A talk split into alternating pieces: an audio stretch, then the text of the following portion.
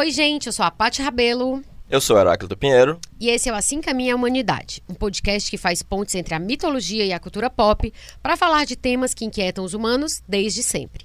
O nosso objetivo é contribuir de um jeito estimulante e divertido para ampliar a conversa sobre mitologia, mostrando como os mitos nos ajudam a entender e a agir sobre as nossas vidas.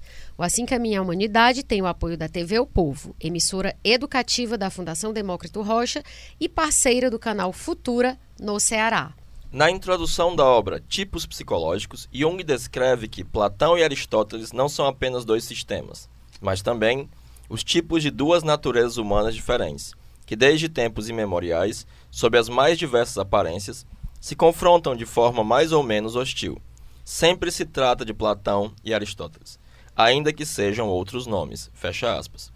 De um lado, teríamos então as naturezas apaixonadas e místicas, também conhecida como platônicas ou introvertidas. Do outro, haveria as naturezas práticas e sistemáticas, chamadas de aristotélicas ou extrovertidas. Jung entendia que, ao se observar o desenrolar de uma vida humana, vemos que o destino dos extrovertidos é mais determinado pelos objetos de seu interesse, enquanto dos introvertidos é mais definido pelo seu interior, pelo subjetivo. Hoje, nós vamos conversar sobre atitudes, funções e tipos psicológicos na visão de Jung e, ao final desse episódio, você vai entender melhor porque é impossível a um artista, um filósofo ou qualquer outra pessoa agradar a todo mundo. Para conversar sobre esse assunto dos tipos psicológicos na obra do Jung, a gente tem o prazer de receber o Getúlio, já ia dizer, o ator, o apresentador, é o professor Getúlio Zagreu, que tem graduação e mestrado em filosofia pela UFC. O Getúlio é professor do IFCE e colaborador do Instituto Dédalus. Ambos, as, ambas as, as instituições ficam aqui no Ceará. Getúlio é muito gente boa. Conheci ele é, vendo aula do, é, do Dédalus, né? No YouTube, que o Heráclito disponibilizou. E adorei, assim, à primeira vista. Adorei, adorei, adorei. É, tem muito conteúdo, sabe muita coisa e tem uma forma muito divertida de transmitir. Já estou aumentando a responsabilidade, né? Mas é isso. Então, Getúlio, é um prazer para a gente receber. Opa, boa tarde. Mas, diz boa tarde não, né? Podcast. Que é qualquer hora que se escuta, né? Então, eu sou, eu sou Getúlio. Rapaz, me impressionei com o estudo que eu sou, viu? Ave Maria. Eu não sabia disso, não. Mas tá certo. Como é? É, Paty, é... Eu sou libriano, eu acho que essa é a primeira apresentação que eu quero colocar. Coisa mais importante que tem a dizer. Não é? Acidente em escorpião, viu, gente? Mas a lua em virgem. Nossa. Então é isso mesmo. Primeiro, é, queria pedir desculpas pela minha voz. Eu não sou um desenho animado, viu, gente? É porque eu peguei uma gripe vindo do Tauá pra cá. Mas estou tranquilo. Eu agradeço a Heráclito, que é um amigo, né? Desde Éfeso. Os nerds vão pegar a piada. Né? Muito bom. Me desculpe aí. Sou professor, sou. Como é? É já dei aula de inglês, estou dando aula de filosofia agora. Pra... Nos conhecemos dando aula de inglês, foi, né? Foi, lá no, na Sapiranga. Foi. É, não sei se pode dizer o nome da marca da, do curso para não dar Eles jabá. não pagando nada pra gente. É. então Eram Sapirangers, não, então. Eram Sapirangers. Ah, éramos bem Sapirangers lá, lá do Via Sul, a gente conheceu lá, tomando chá. E conversando, conversa vai, conversa vem. A gente foi se afinando, né? Um belo dia. Ei, tá- quer trabalhar comigo? Eu, por que não, né? Então faz tanto- quanto tempo que vocês se conhecem? Assim? Rapaz, Tipo- 2000 e... Faz uns quatro anos já, né, É Heráclito? uns quatro Ai, anos, amigo. nossa, eu pensei É. que fazia, sei lá, muito tempo, assim, tipo 10, 15 anos que vocês eram. Ah, não, mas vocês já são super amigos, assim, pra tão, tão Porra. pouco tempo. Que Pois Com massa. certeza. Que massa. E sou um comediante frustrado, então vocês vão me desculpar qualquer piada besta. Não, mas eu adorei. Eu Quem adorei já as, foi- tuas, as tuas piadas. Eu Quem já foi meu aluno vai, vai ter esse, esse tipo de condescendência que me permite continuar vivendo. Mas no mais é isso. Eu queria que tu É, falasse antes que tu esqueça do teu livro. Ah, que, é. tu, me- que tu deu pra Heráclito, já tinha dado e tu me deu um exemplar É, eu, hoje. assim, dei os livros, porque. Como é, eu tava vendo o Porta dos Fundos especial de Natal, né? O Orlando lá. Eu, dei, se me pedem, eu dou. Eu dou mesmo. é um livro de poesia, porque os brutos também choram, né, gente? E eu tenho. Desde de muito cedo na minha vida, eu não vou, não vou falar quando foi que eu nasci, porque senão né, vão descobrir certas coisas que eu não queria. É, mas desde cedo eu penso que a poesia é uma forma de expressão muito interessante no sentido de quando a gente não consegue dar conta de uma de uma realidade tal, ou de uma coisa, ou de um sentimento, porque as, tudo se confunde, né, numa hora. No vexame tudo dá certo ou tudo dá errado. Sim. E a poesia é uma forma de, de acessar o real de outras formas, né? Criar novas maneiras de falar. Ou, não vou dizer falar o infalado, porque não sei se é, se é tanta coisa, mas, né? Dizer-se. E aí eu escrevi esse livro. Que chama é, Rudin. Rudin, porque... R-U-D-I-N. Exato. É, é, é, uma, é uma obra do, do escritor russo Ivan Turgenev, que eu li e não gostei muito, mas fiquei apaixonado pela personalidade covarde do protagonista, que é um anti-herói maravilhoso. E eu escrevi esse texto para falar das pequenas covardias que a gente acaba tendo que ter para existir nos tempos de hoje. Eu defini esse poema, porque é um. Gente, vamos desculpando aí, mas é um livro só, um poema só, né? Sim. Páginas e páginas do mesmo poema, o povo não aguenta mais. Mas é uma história de uma Ítaca moderna ou contemporânea, porque Ulisses ou Odisseu, no final do, da Odisseia, consegue voltar para casa. Mas o Rudin fala de uma, de uma viagem sem ter para onde voltar no final das contas. Que eu acho que é um retrato muito do nosso tempo, sabe? Nossa, muito, muito e profundo. pois é, então eu escrevi isso, né? Eu escrevi em 2013, eu comecei no começo de 2013, terminei no final de 2013. Então, muita coisa mudou durante 2013, na minha vida principalmente, né? Fui para as ruas e voltei de lá. é, mas quero dizer que foi um ano marcante para minha geração, Sim, porque sim. mudou muita coisa mesmo, inclusive na forma como eu me apropriava do mundo. E aí publiquei em 2015, desde então é só vexame na minha vida.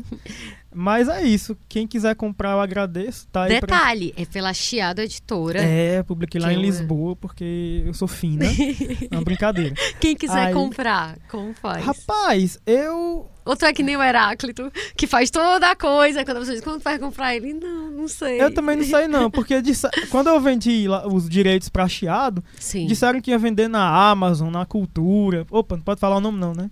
pode. Tô nem recebendo patrocínio. Mas disseram que publicar nessas grandes eh, livrarias e não sei o que. Só que aí eu, eu tinha que fazer um cadastro.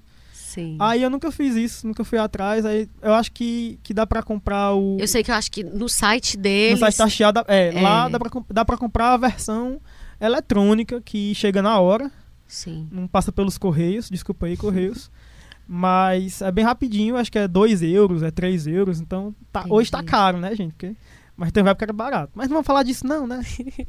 Vamos falar de coisa boa, né? coisa boa.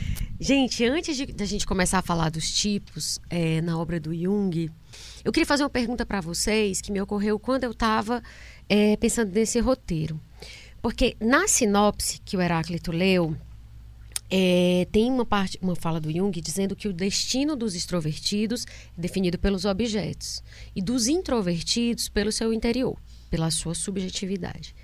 E aí eu lembrei de um poema, é, poema não, um, um textinho curto do Lao Tse, do Tao Te Ching, que ele fala da palavra destino. Eu queria perguntar para vocês, pode ser que não tenha nada a ver, mas eu quero aproveitar para desfazer essa dúvida que pode ser de outras pessoas também. Que ele tem esse texto curtinho que fala: cuidado com seus pensamentos, pois eles se tornam suas palavras. Cuidado com suas palavras, pois elas se tornam ações. Cuidado com suas ações, pois elas se tornam hábitos. Cuidado com seus hábitos, pois eles se tornam seu caráter. E cuidado com seu caráter, pois eles se tornam seu destino. É o mesmo sentido. Pronto. Eu queria. Porque, assim, destino, pelo menos para mim, acho até que a gente já conversou em alguns episódios aqui, para mim é um, é um conceito que é tão difícil de, de compreender. Mas, assim, no Jung, como ele fala isso relacionado a, a esses, essas duas atitudes, né, a extrovertida e, e a introvertida, como é que. Explica um pouco assim, Heráclito e Getúlio também, fica à vontade para falar. O que é que é que o, que o Jung tá falando quando ele fala de destino? Ele fala em destino em duas acepções diversas, né? É, talvez uma terceira seja essa do Lao Tzu, né? Certo. Que é o que ele afirma no Símbolos da Transformação, que importam menos os objetos, mais a maneira de apetecer. Uhum. Então, aquilo que você pensa, aquilo que você sente é determinante para o seu destino. O destino pode ter uma conexão, ne- conotação negativa no sentido de que aquilo que é inconsciente para você, mas que deveria ser consciente, vai lhe afetar como a um destino. Mas nesse caso vai ser um destino do qual você não tem controle. Certo. É, No, porque no fundo é sempre o dilema shakespeariano do, do Hamlet, né? Uhum. De nadar ou ser arrastado pela correnteza, né? Que as decisões que você não toma serão tomadas por você. O Jung ele só acrescenta uma profundidade psicológica a isso, que é, não são só os outros que tomam decisões por você. Algumas vezes a sua alma inconsciente vai tomar decisões por você. Certo. E outra coisa que ele vai chamar de destino é a consecução do significado da sua vida Uhum. no momento que você o descobre, a partir do contato com o seu inconsciente. E aí ele vai ter uma posição muito parecida com o Nietzsche, com a tragédia, de que é, liberdade é igual a destino. Então você é livre no momento em que você diz, você descobre qual é o sentido inerente à sua vida Sim. e você assume que nada é melhor para você do que aquilo. Esse, no caso Né? de destino, nesse caso, seria é, a consecução do, daquilo para o qual você nasceu, digamos assim. Seria isso? E aí, Sim, liberdade seria seguir esse chamado. Para o Jung, liberdade é diretamente proporcional à consciência. Certo. Tão mais consciente você é, tão mais livre você será. Né? Entendi. Ok, tu quer adicionar alguma coisa, Getúlio? Destino é uma palavra muito interessante porque quando a gente fala destino hoje em dia, é, a gente se aproxima muito do sentido romano, latino da deusa Fortuna. Fortuna, é, ela não era. Nessa, Fortuna tem um sentido de. É engraçado como as palavras vão mudando de, Uhum. de roupagem ao longo dos séculos, né?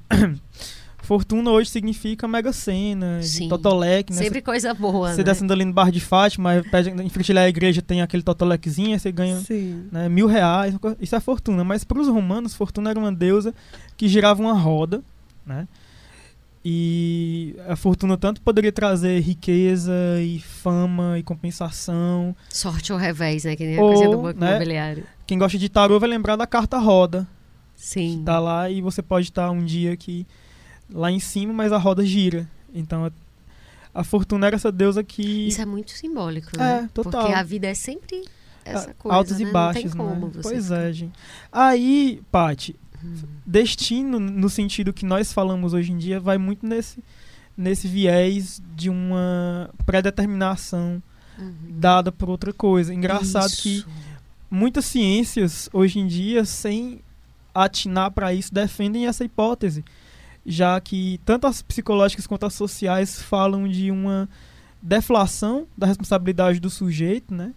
Em, em detrimento de determinismos sociais ou históricos Verdade. ou, ou psicológicos, né? Inclusive existe hoje, né, nas novas formas contemporâneas de sociologia e antropologia, esse, essa reivindicação da agência do sujeito como um contraponto para dizer que, ok, eu sou um filho do meu tempo, eu sou um, um produto daquilo que me gesta, mas eu também tenho uma agência sobre isso, né? Sim. E aí a gente pode talvez nesse momento encontrar um, um, um, um ponto de intersecção entre determinismo exterior e interior. Acho que tu fala Né? de algo parecido com isso naquela aula é, que fala de paralelos e meridianos. Sim, eu tava. né, Eu, eu Não pensei é? no- na, na metáfora. Na, na metáfora não, na analogia geográfica. Isso. Mais ou menos isso. Pode ser que Quando seja. vocês falam, tem algum. Lembra, Aracha? Schopenhauer, do É, mas- Palirgo e Paraliponema. O babado lá é outro, mas tem a ver. Porque você Nesse fala de sentido. uma parte que é responsabilidade, quer Isso. dizer, que está dentro da sua alçada, né, do É. indivíduo, e do que é contexto Tudo que, que ele- vem de fora, né? circunstancial. isso. Então, hoje existe muito esse debate do, do lugar de fala, por exemplo, que é muito importante. A Djamila Ribeiro traz um, um uma, uma evidenciação muito importante nesse sentido, porque a galera fresca muito com lugar de fala isso, lugar de fala aquilo, mas o lugar de fala nada mais é do que a constatação de que o modo como você já foi introjetado no mundo já vai trazer uma realidade diferente. Sim. Então, certas formas de perceber a realidade não- vão, vão ser radicalmente suas. E às vezes não vai ter como comunicar isso para outra pessoa. Então, cada pessoa é uma realidade nesse sentido, sabe? Sim. E a linguagem é um grande campo de disputa de realidades a partir das narrativas. Né? Então, é, é muito isso. A questão é. A filosofia ela é muito ranzinza sobre isso, sabe, Paty? Porque ela vai, querendo ou não, sempre def- fazer uma apologia dessa ação quase que, que autônoma do sujeito. Né? Eu não sei se eu posso falar por todos os filósofos, porque que- como eu ia ser muito prepotente se eu dissesse que eu, que eu conheceria, poderia fazer essa fala, mas Sim. daqueles que eu venho estudando, nessa tradição que eu venho estudando, eles falam de uma, né, Platão vai falar em alma, mas Kant vai falar em razão. Então, vai, não estou dizendo que razão em, em Kant e, e alma em Platão são a mesma coisa. Isso aqui é certo. o professor de filosofia sendo Caxias. Não é isso, mas existe essa noção mais ou menos consolidada ao longo da história da filosofia de que nós somos seres autônomos, pelo menos enquanto pensamento, né? Ah, e quando o... o... A própria questão da liberdade, né? Ela é bem, é bem delicada. Nossa, vamos, vamos entrar aqui em questão de livre... Me chama outro dia falar de liberdade, né? Meu irmão, é, o Carlos Gustavo, né? Meu irmão se chama Carlos Gustavo, inclusive um beijo da Xuxa pra ele, quando ele estiver escutando esse podcast. Carl Gustav. O Carl Gustav Jung, né? O lá de casa é Maia, né? Que é parente de Mainha. Desculpei as vítimas. Mas o Jung, ele fala de uma destinação com uma conformação. Eu não vou. Né, como, como dizer isso sem soar né, abestado, mas com uma conformação pré-moldada mesmo, que a gente traz da. Aí o Heráclito pode me, me ajudar, mas traz da. Ou do nascimento, ou das conformações injunções sociais, tudo. Então, lá no. Eu acho que é no Prática da Psicoterapia, tem uma, né, uma narração, um dos primeiros livros do Jung. Então, ele vai falar desses dois amigos que caminham numa floresta. Sim. Né? É no eu É. inconsciente. É como é? O eu inconsciente, É, é? Psicologia do inconsciente, Psicologia do perdão. inconsciente. Isso. Obrigado. E aí eles estão caminhando, É né? fofo ele. É sério, mas eu gostei dele de cara. Oi, tipo gente. assim, quando eu gosto, eu já, tipo assim, é é, muito. você é meu amigo, é um atestado de qualidade, É. papai. Opa, qual é seu signo? É touro. Oi, touro Deus. com ascendente em touro. É Coisa ruim, mais né? fofa. Vamos fazer um lanche depois Touro daqui. com ascendente em touro. Pois Vamos é. fazer um lanche, é ótimo. Vamos falar de, né, como é Taurin daqui De a pouco. Fica- Aí, esses dois amigos estão caminhando na floresta e é, é dado que um deles tem uma, uma tendência extrovertida e o outro introvertido. Ele usa isso para explicar que não existem tipos estanques. É, é só uma, uma, uma aproximação que é dada. Sim. Aí eles estão caminhando pela floresta, o introvertido tá meio medroso assim, acuado, cauteloso, e o extrovertido tá lá arrasando, né? O leonino, sagitariano, arrasando na floresta. Vai ter a aventura da vida dele. Sim. Aí, de repente, eles acham um castelo. Eita, compadre, lá é um castelo. Aí, vambora lá, vambora, macho, vambora. Não, macho, vamos com calma, vai que tem um dragão lá dentro, vai que... Né, a gente chega lá e tem que fazer imposto de renda da gente, não. O introvertido diz O introvertido isso, né? Tipo, o introvertido, né? Isso aqui é uma- Certo. eu tô fazendo a, a telenovela. aham. Aí o introvertido fala: Não, vamos ter calma, vamos entrar não. Aí o extrovertido diz: Vamos. Fechou, fechou, bora. Aí vai. Aí quando chega lá, naquele castelo que o extrovertido espera achar, né? Um dragão de- do Senhor dos Anéis pra matar, tirar o couro, virar um herói, né? Sim. e ter toda essa coisa. Porque o que atrai nele é o objeto, é a aventura, é Sim. o que tá fora dele. E o que tá fora do introvertido causa, no mínimo, acuamento. Existe essa palavra em português? Sim. É? Se Tá- não tiver, a gente inventa. Inventamos agora. Selo de qualidade, pate rápido. É, é, tipo assim, ele tem essa tendência, o introvertido, a rejeitar o que tá vindo de fora, porque Uhum. ele é pautado mais na sua própria subjetividade. Então eles estão ali diante do castelo, para um, a aventura, o mesmo objeto causa Sim. reações completamente diferentes. Então, o extrovertido, típico, ele vai querer a aventura, no matter what, e o outro vai ter cautela. E aí E quando eles entram, todo na vida, né? é, quando eles entram no castelo, tem uma coleção de selos. Eu não lembro se é de selos, se é de borboleta. Era É- selos, ó. É uma coisa assim, bem. Minha Nossa Senhora. aquela coisa do, do- que a gente é amigo do, do amigo, porque ninguém tem amigo dele, né? Sim. É uma coisa muito chata. Eu acho selo chatíssimo. Porque. Poxa, que pariu, desculpa aí. Pra mim é chato, mas imagina pro extrovertido, né? Sim. Ele esperava uma aventura e ele chega lá e encontra a monotonia. Algo já ajustado, algo já salvo. E quando eles adentram nesse espaço, o objeto mudou, né? A expectativa e a frustração, né? a expectativa e a realidade. Sim. E aí as tendências extrovertidas do, do introvertido começam a aflorar e ele fica fascinado porque na historinha ele é um amante dos selos Ah, e o tá. extrovertido fica todo borocochô. Tipo, porque vim aqui pra isso. Poxa, Quero gente, meu dinheiro de volta. É aquela festa que você vai assim, paga aquele ingresso. Sim. Não vou falar das casas que já aconteceu isso em Fortaleza, né, gente? Mas acontece de vez em quando. Aí você entra, Sim. é uau. Enfim, essa historinha que tá narrada em. Qual é o livro? Mesmo? É psicologia do inconsciente. Psicologia do Inconsciente, né? Eu não queria, eu não queria que a, falar da editora Vozes, que é sem receber um patrocínio, mas inclusive se tiver um, viu, Vozes? Eu gosto muito dos livros que vocês vocês têm aí.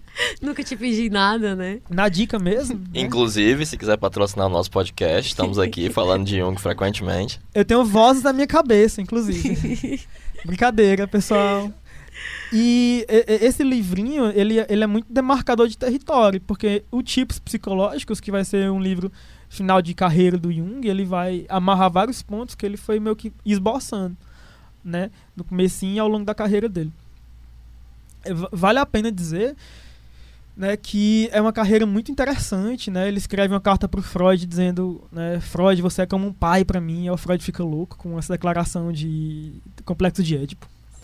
E ele vai ele até ver com a própria eh, a própria tipologia do Jung. Ele vai criando a teoria dele a partir das coisas que ele vai encontrando ao longo da vida. Sim. Então, o Tipos é um livro que vai desculpa, vai fechar esse movimento que ele inicia 40, 50 anos antes de tentar explicar como que é que o, como que o, o ser humano vai se comportar a partir de categorias Sim. auridas no seu psiquismo.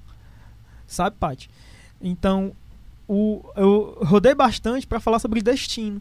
Então, quando nós falamos em destino, Jung não se trata, ou pelo menos não deveria se tratar, de ah, eu nasci assim vou morrer assim, toda Gabriela. Sim. Não Exatamente.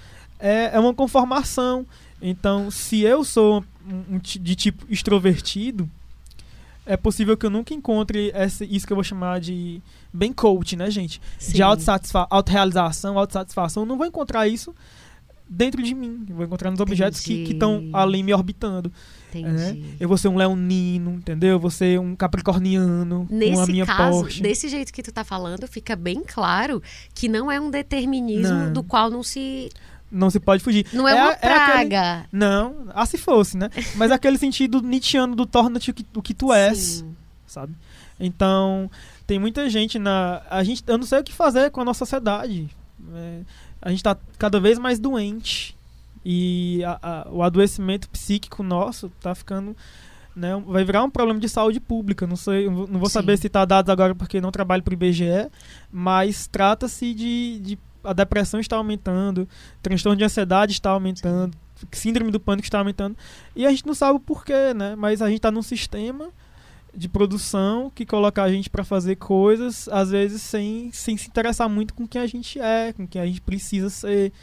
E eu tô só lançando provocações. Nada dessas respostas, nenhuma dessas respostas eu tenho, mas. Né, será que a gente está cumprindo nosso destino? Não sei. O que, que você acha? É, retomando essa história que o Getúlio contou, é muito interessante. Sim. Para você entender que introversão e extroversão não são caracteres, são mecanismos. É, o Jung, quando ele vai falar de tipos, né? É, os tipos eles são auridos da experiência, né? É, e o tipo ele vai ser um modelo geral de atitude, né? É, ele vai chegar aos tipos através de, de uma observação de grandes grupos fenomenológicos e essa observação as características individuais se anulam mutuamente, ficando só as características gerais. Certo. E a partir daí você vai abstrair um tipo puro. Obviamente, os tipos puros não existem. existem. Primeiro porque vão existir idiosincrasias do sujeito, que algumas vezes vão ser mais importantes do que o tipo. E porque a todo tipo consciente declarado vai significar o tipo oposto no inconsciente, funcionando a moda do inconsciente.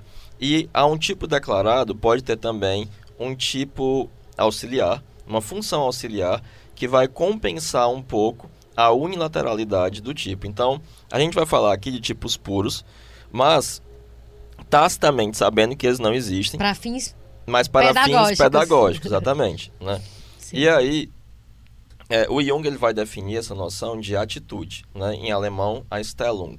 Na verdade, ele usa outros termos, né? É, porque o Jung tinha uma mania horrorosa mesmo quando ele definia um, um conceito, se na mesma frase fosse repetir, ele mudava a palavra. Nossa, tinha um toque assim. Ele, ele tinha. Não gostava de repetir não. o mesmo Pra ficar bonito, né? É, pra ficar bonito, né? Mas é isso pra quem lê depois é um problema, é, né? É, pra quem... inclusive a palavra mais comum em alemão para atitude não é Einstellung, é Haltung, né? Hum. É, mas atitude, Sim. ela é uma direção a priori da libido é uma tendência para agir ou reagir de uma determinada direção a priorística. Parêntese, libido pra ele não é só a energia Não. sexual, é energia psíquica, Isso, né? inclusive, ao invés de libido, se você ler interesse, Perfeito. fica mais claro. Perfeito. Então, por exemplo, para onde se dirige o interesse do extrovertido? Para os objetos. Na historinha que o, que o, O castelo. Getúlio falou, Isso. né? O castelo. Para onde se dirige o interesse do introvertido? Para suas próprias, para si mesmo Sim. e para sua, suas próprias, seus próprios conteúdos. Então, é, o Jung até vai citar um exemplo interessante. É, o extrovertido, ele pode gostar de um tenor porque todo mundo está gostando. Certo. Já o extrovertido, ele vai desgostar do tenor Já o pelo intro. mesmo... O introvertido, Ele é aquariano, gente. ele vai desgostar do tenor porque todo mundo gosta. Ele é hipster, ele é o É. hipster, então. E, ou- né? ou então, uma coisa deu, é, aconteceu errado mil vezes, mas na Sim. vez dele, a mil e uma vai ser diferente. Entendi. Porque o ele vai... intro acha isso. O introvertido ele vai ser pautado por ele mesmo. E é engraçado que ele, a partir do Spitaler, ele vai utilizar os termos prometeico e epimeteico. O extrovertido, ele é epimeteico, Sim. Quer dizer- que era uma coisa que eu tinha muito na minha adolescência. Alguém chegava pra mim e dizia assim, vambora! Vamos fazer tal coisa? Vamos! Né? É, Arroz de festa. é, você primeiro age e depois pensa. Sim. Já o E intro... isso vem do grego epimeteus. Não, não mangue não, viu, gente? É porque epi vem nesse sentido de depois, posterior. E meteu vem de Isso. metis. Que são o mesmo, a mesmo, mesmo a mesma- prefixo de epílogo e prólogo, né? É, a mesma coisa. antes e depois. Então, Metis é essa deusa maravilhosa, incrível, uma feiticeira. Ela me faz demais, é a prudência. É o- um certo tipo de, de inteligência que, que faz você ter prudência. Então, o Prometeus, ele é o cara que ele a prudência vai, vem antes da ação. ele né? pensa antes de agir. Sim. E aí ele tem um irmãozinho dele lá, que é mais novo, que é o Epimeteu. Então, o Prometeu sempre fez tudo antes de ir, né? Todo virginiano fez todo o planejamento dele. Sim. E o Epimeteu é sagitariano, só Se curtiu a festa, se jogou. Inclusive, tem essa leitura bem misógina da mitologia grega de que ele criou, né? Trouxe a, a mulher pro mundo e com ela todos os males. Mas a Pandora tava de boa na vida dela, né, gente? Sim. Mas isso é uma leitura pessoal minha. O, o sentido aí que o Heráclito tá falando, que eu interrompi também a palavra dele. Desculpa aí, viu, Heráclito? Tá desculpado já. é, é nesse sentido do, do- da pessoa que se prepara para viver algo, da pessoa que vive e depois pensa, assim. Sim. Esses, né, o, o, o Karl Spittler, que é esse, esse poeta, ele escreve, esse poeta suíço, né, ele vai escrevendo, né, pegando da mitologia grega para escrever poesia e tal, na época dele, né, é algo que muitas pessoas fazem na poesia, inclusive eu, mas o, no caso do Spittler, que vai ser um poeta que será lido pelo Jung, então vai ter essa abordagem vivencial mesmo, do cara, nossa, meu poeta. Ele traz esses- essas duas conformações, né? é, vivenciadas de alguma forma ali na cultura que o Jung, né, de onde o Jung está falando. Em outras Então- palavras, é, é, ele, esse poeta ele percebe que o epimeteu é como se fosse a expressão, digamos assim, de, de um arquétipo da figura introvertida, extrovertida. E o Prometeu é uma expressão na, na vamos dizer assim, à luz da Exato. mitologia grega Tipo da isso. figura introvertida. E aí, Heráclito, tu tá falando da questão da. Eu tô tentando puxar, pensando numa pessoa leiga que nunca ouviu sobre isso. Ah, tá, tal. atitude, né? Isso, Então, a atitude é- e a ligação com a- o fenômeno da apercepção e da Pois é. percepção.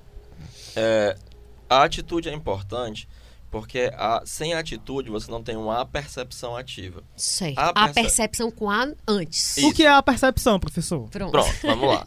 Vamos lá, meu aluno. Pronto, estamos no Ceará, é fato, né? Pronto, começa o pronto. São Paulo é então. Alguém É, tivesse então. falado então, era paulista. É, a percepção é um termo que vem da psicologia do Wundt, né? Que é o pai da psicologia científica experimental, né? Que criou um laboratório em Leipzig, em 1873. É, a percepção é o seguinte. É você conseguir é, pegar um conteúdo novo e esse conteúdo novo será associado aos, aos conteúdos já existentes na sua atitude. Certo. Então, Imagine você assistindo aquela aula que você está escutando tudo que o professor está falando e está entrando por um ouvido e saindo pelo outro. Como a pessoa que tá ouvindo esse podcast agora e que não tá entendendo nada, exemplo. Nada, nada, nada, nada, nada. Você está tendo o processo de percepção, mas não o de apercepção.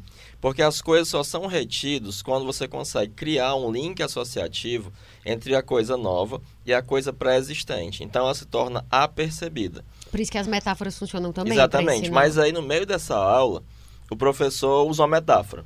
Aí você diz, ah, então é isso. Dá o exemplo do YouTube que tu tava vendo. Ah, sim, pois dizer? é. Na, a percepção, ela depende da sua atitude como, né? Eu não sou um tipo sensação. Eu até brinco com meus alunos que eu só, só tenho sensação quando tô com a espada na mão. Depois a gente vai explicar o que é ser um tipo sensação. Isso. Porque são duas, duas Eu, categorias. sou, um- atitude. eu, Getúlio e você somos três tipos intelectuais, muito provavelmente, Eu sempre né? acho que eu sou sentimento. Desculpa. Eu sempre acho que eu sou sentimento. Todo tipo intelectual acho que é sentimento. é muito triste. Eu sempre Mas, acho. mas não é não, sempre Paty. Tu acha que eu não sou? Não, Depois eu queria que tu me contasse essa história. pois é. Aí o que acontece? Certo, do YouTube. Teve uma época que eu estava gordo. E eu não estava Sim. feliz, porque eu sempre fui atleta, né? E aí, diante dessa minha infelicidade, eu fui pegar vídeos no YouTube pra fazer exercício. Eu Nada pensei, contra, né? Vamos Não, falar de nada- body shaming, né, gente? Não, nada contra. Eu estava fazendo body shaming comigo, porque eu não Sei. estava gostando. Sim. Né? Que é meu direito também. Que é né? super seu direito. Super. E aí eu vi um vídeo de uma gostosa com a barriguinha de fora e tal, de biquíni, fazendo um monte de abdominal. Menino? É. É porque, enfim, aí todo dia de manhã eu assistia aquele vídeo, né? Sim. E ficava imitando a gostosa fazendo a série interminável de abdominais. E aí eu comecei a me interessar por abdominais. Aí eu fiz o que todo tipo intelectual faz. Eu fui estudar sobre abdominais. Ou seja, quando tu tava assistindo o vídeo, tava se dando o fenômeno da percepção, Percepção. sem A antes. Isso. E Certo. aí eu li que é, quando você faz abdominal, ela só funciona se você tiver o tempo inteiro com o abdômen contraído. Aí no outro dia, quando eu fui ver o vídeo, eu notei, finalmente, que a mulher estava sempre o tempo inteiro com o abdômen trincado, contraído. Eu disse, olha só, como eu estava vendo, mas não havia nada na minha constelação subjetiva de complexos que me desse uma E outro referência. parênteses, você não tinha repertório sobre esse assunto, Exatamente. então você não Então, fazia diferença pra você eu só vi e não- dela. Aí, como a minha atitude é uma atitude intelectual, no momento que eu tive um conteúdo intelectual que pôde ser associado a isso que eu estava vendo, eu tive essa a percepção. Talvez uma pessoa, a sensação, olhasse assim, dizendo, mas olha, essa mulher tá o tempo todo com a barriga contraída, por que será? Sendo que pra mim passou 100% batido. Entendi. Quando passa batida é porque você não a percebeu. Quando você tem aquele estalo e diz, ah, houve um processo aperceptivo. deu a percepção. Obviamente, também há um processo de apercepção passiva que é feito pelo inconsciente. E ah, aí eu, vão. que- eu quero, eu vou te interromper só para antes de tu entrar na percepção passiva e ativa, que eu quero que vocês falem mais, queria fazer duas perguntas sobre esse lance da percepção. Percepção teria a ver com sentidos e a apercepção teria a ver com o sentido da coisa?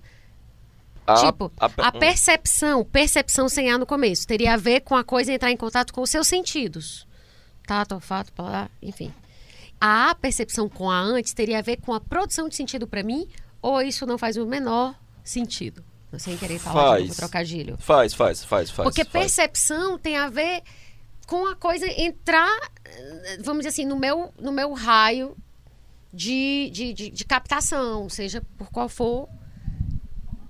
Seja qual for o sentido, Sim, olfato, sim. paladar, mas se eu não, aquilo não faz sentido para mim, se eu não tenho uma construção, digamos assim, a partir de um repertório prévio meu, que atribuo significado Faz àquilo, sentido.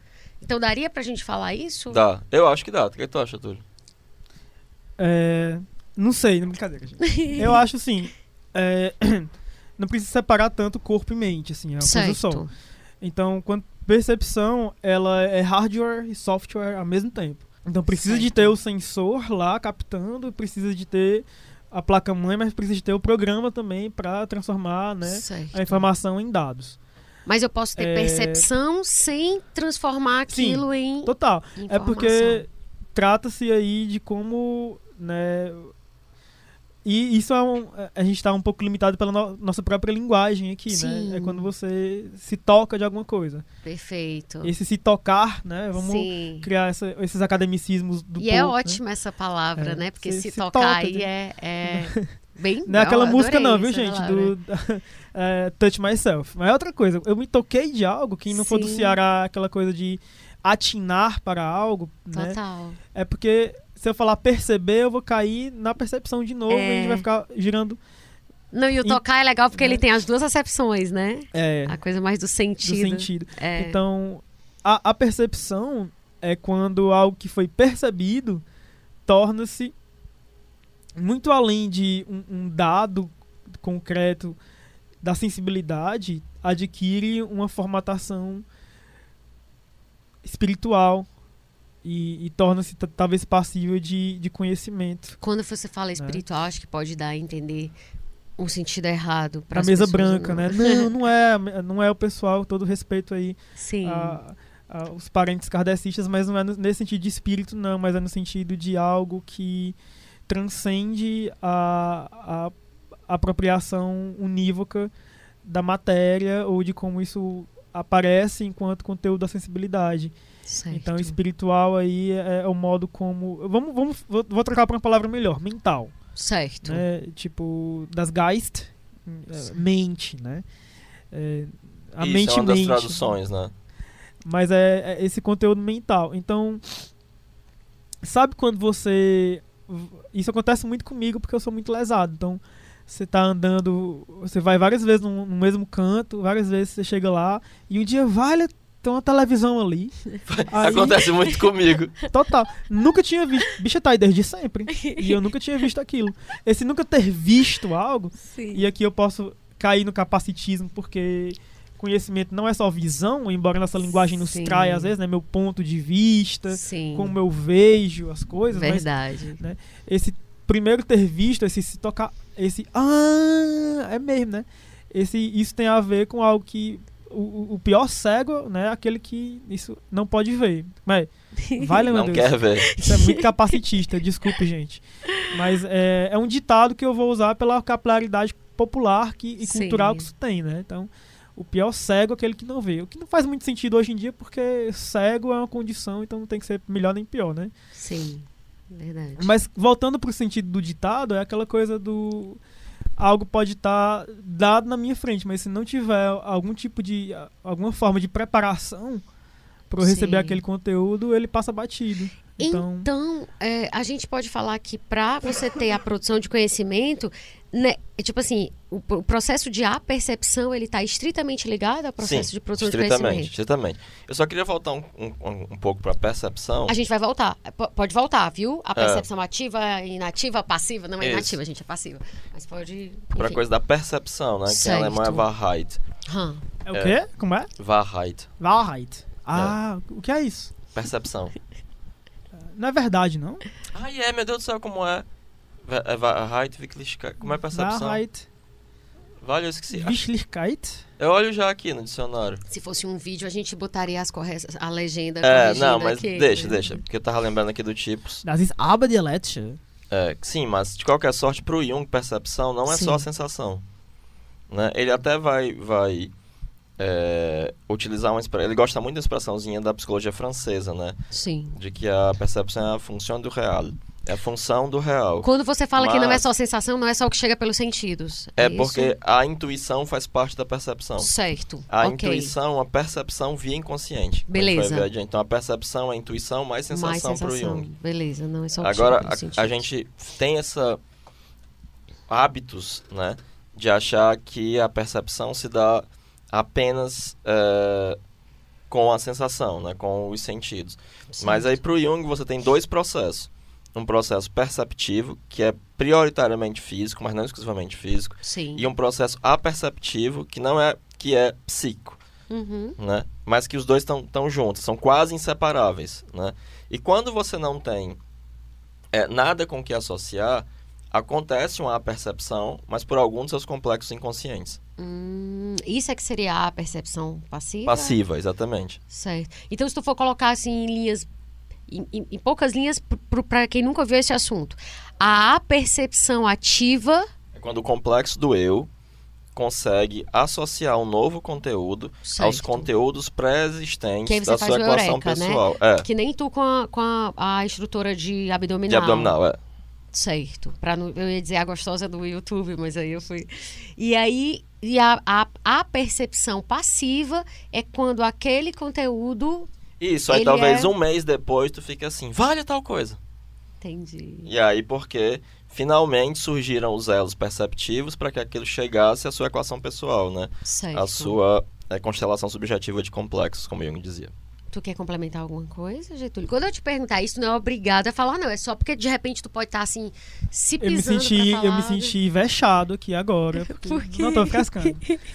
Não, eu tava, eu tava tentando elaborar outra analogia, claro, Ah. carregando todos os prejuízos que uma analogia sempre traz, mas para tentar, né, é, tornar mais evidente ainda é, esse caráter do processo de, de apercepção. Mas é, é tipo assim, sabe quando você está indo no curso de, de uma língua nova, né, ou de inglês, ou de espanhol, ou de francês, a pessoa pode falar várias e várias frases, vários diálogos, começar a ler poesia na outra língua e seus ouvidos estão escutando aquilo, tá, tá entrando no seu cérebro, você tá, mas você não entende, né, aquilo. Perfeito. Fazendo essa analogia, é como se a, o, o processo de apercepção fosse esse momento em que você adquire, né, ou que você já tinha o, o, o repertório linguístico necessário para você entender o que a outra pessoa está falando, para dizer que, poxa, não basta eu ouvir outra língua, eu tenho que saber essa Uhum. língua dentro de mim para poder entendê-la. Sim. Então o processo de apercepção é isso. E voltando a esse ponto, né, de, de a gente de repente se toca de algo na nossa vida. E é louco quando esses insights às vezes acontecem e você às vezes dá uma direção nova para vários conteúdos Verdade. internos seus, assim. Verdade. Esses insights acontecem também nesse sentido de você meio que adquirir uma, uma capacidade que você não tinha antes, ou adquirir uma, uma fórmula que você não tinha antes, e aí você adquire essa fórmula e aí ela faz o conteúdo que você sempre recebeu, né? Torna inteligível para o seu psiquismo agora. Esse, dá Você nasce de novo. estão ouvindo né? aí, gente? Esse, É. esse estalo e você se liga. Se liga. E aí, tipo assim, vai ser. Vai ser assim, que acho que eu fiz muitos trocadilhos ao mesmo tempo. Não, mas eu, eu acho que esse, esse, esse exemplo, né, da, de você aprender uma língua diferente, né? Ó, que gente, é todas as bom. vezes que a gente fizer aqui uma piadinha, uma metáfora, você dizer, nossa, agora eu entendi. É um processo É a perceptivo. percepção, isso, isso. É, eu antes, a gente vai entrar um pouquinho, com mais um pouquinho mais de profundidade nessa questão da introversão e da extroversão. Porém, a gente vai falar de objetivo, subjetivo e tal. Mas, antes disso, eu queria, Heráclito, que vocês falassem, tu e o Getúlio, se, se vocês puderem, da questão do tipo neurótico. Porque, assim, Ai, amo, sou eu. porque como a gente vai falar de tipos de atitude, aí eu tô tentando é, é, imaginar como se eu estivesse ouvindo esse conteúdo. eu sou a Letrux, gente. Então, é, você tem o- a atitude extrovertida e introvertida, beleza, a gente vai aprofundar nisso. Mas eu tinha me dito que o neurótico, ele é algo que ele pode ser introvertido e extrovertido, mas ele não se encaixa no que a gente vai chamar de funções, É. que são quatro. Então, o que o que que, o que, que situa esse neurótico no mundo? assim? Deixa eu, O que deixa eu que dar só uma define, geral. né? Você tem os tipos gerais de atitude, que Sim. é introversão e extroversão, e você tem os tipos funcionais. Pensamento, sentimento, os tipos racionais, intuição e sensação, os tipos irracionais ou estéticos ou perceptivos, né? Uhum. Tanto é que esses outros também são chamados de aperceptivos, né? É, e aí, eu tava explicando uma coisa da, da, de eu assistindo a moça dando aulas de, de é, abdominal. E aí, só quando eu tive um conteúdo intelectual é que eu consegui, de fato, compreender o que estava acontecendo ali. Né? Por quê? Porque eu sou um tipo intelectual e é a função que eu uso mais frequentemente para me adaptar. Ok? Certo. Então, a minha adaptação ao mundo, e adaptação para o Jung significam modificações recíprocas entre sujeito e objeto, Uhum. é, é o que me faz. E a minha consciência é um órgão de adaptação. É para isso que ela serve. Ela serve para que a gente se adapte. Né? É, ela vai funcionar a partir dessas lentes. Eu enxergo o mundo pela ótica do intelecto, que é o pensamento dirigido. O tipo neurótico, ele não vai ter um tipo definido. A neurose vai ser o tipo dele. Ele vai aperceber as coisas pela neurose. Então, suponha que eu seja uma pessoa paranoica. Né? Certo. E aí eu tô achando que, a, que as pessoas têm inveja de mim, muita inveja, querem tomar tudo que eu tenho, me fazer o mal. Aí eu vejo o Getúlio e a Paty conversando. Estão falando de mim. Eles estão falando de mim, com certeza. Estão planejando acabar comigo, destruir minha vida. Vale a parte ele descobriu. E aí, de repente, passa o alguém que trabalha aqui no jornal o Povo Sim. e dá tchauzinho pro Getúlio. Ah, meu Deus, ele conhece Getúlio também. Ele também tá contra mim, esse cara aqui. Todo mundo aqui tá contra mim. E aí eu escuto uma porta batendo. Minha nossa, essa porta. Aí você percebe Entendi. que a maneira como eu vou assimilar os conteúdos vai ser a Entendi. partir da minha Entendi. neurose. Agora, suponha que eu seja uma pessoa muito ansiosa, né? Aham. E aí eu vejo vocês dois conversando. E aí eu penso assim, ah meu Deus, eles estão querendo fazer alguma coisa, eles vão me chamar, vai dar tudo errado, eu não quero ir. Ai meu Deus do céu, não, não, não, porque logo eu, justo hoje, eu não tô vestido pra isso, não vai dar certo, ó. E aí você percebe que eu vou sempre ter uma reação ansiosa diante disso. Entendi. E a ansiedade, nesse caso, é um tipo de neurose? Sim, claro, Certo. né? Típica do extrovertido, por sinal. Hum, É. Me identifico super. Sim, é. Ansiosa. E aí é muito importante dizer isso, porque nem todo mundo vai ter um tipo definido, Certo. né? Provavelmente só a introversão e a extroversão que vão ser bem claras. Uhum. E algumas pessoas, por serem neuróticas, elas vão reagir numa direção pré-determinada pela neurose. Certo. Eu tenho um aluno que vive me enchendo o saco para falar de psicopatologia em Jung, né? Ah, É, mas você precisa, para isso, entender da tipologia para ter algum. Porque não há exatamente uma psicopatologia junguiana, né? É, como tem no DSM, CID, essas coisas. Mas aí o tipo neurótico é isso, é o que vai ser esse foco a priori da sua atenção e da sua é, é, e do seu interesse. entendi. Não é, não é nem a, o sentimento, nem o pensamento, nem a sensação, Não. nem a intuição que Não, vão não, ser o filtro de realidade dele. E tu tinha dado, semana passada, tu tinha dado exemplo pra mim do Coringa como um tipo neurótico, assim. Ah, sim, com certeza. É, porque muitas pessoas. Eu fiz uma enquete né, no Instagram Sim. para que as pessoas me dissessem personagens que elas quisessem que nós utilizássemos como exemplo. Então muita gente falou do Coringa. Mas o Coringa ele não se caracteriza como nenhum tipo, porque ele vai reagir a partir da própria neurose dele. Como é que, como é que você sabe se o que está sendo o teu filtro de realidade é a função pensamento, ou sentimento, ou intuição, ou sensação, ou o, a tua o drama neurose? do neurótico é que ele não sabe. Ah, tá. Ele... Até tu falou essa frase do, É, do, do Lacan, que, que é que é o não saber, não, é o perguntar. Tu citou, acho que no último É, o, episódio. drama, o drama do neurótico é que ele não vai saber. Obviamente, vai ter Sim. um momento. é, Eu tô batendo esse bingo aí, eu sou neurótica super. eu tenho todas as pedras. Vai ter um, a coisa é assim, né? Você vai Ah. começar, você pode começar a suspeitar que você é neurótico, Sim. é, primeiro pelo sofrimento que isso acarreta e pela sensação de que esse sofrimento é vazio. Porque assim, você tem um namorado e vocês têm uma briga, depois vocês ficam bem, o relacionamento de vocês fica massa, esse sofrimento tem um sentido. Uhum. Ou se alguém morreu. É, né? mas o, o sofrimento neurótico, ele é desprovido de sentido. É como se você sofresse por sofrer. Ele é um logro moral, como diz É o o meu jeitinho, gente. É. E aí, você também vai, você pode se tocar que Sim. você tá apercebendo as coisas de maneira neurótica, porque as pessoas normais, mil aspas, né? Sim. né em geral, a projeção negativa vai bem longe.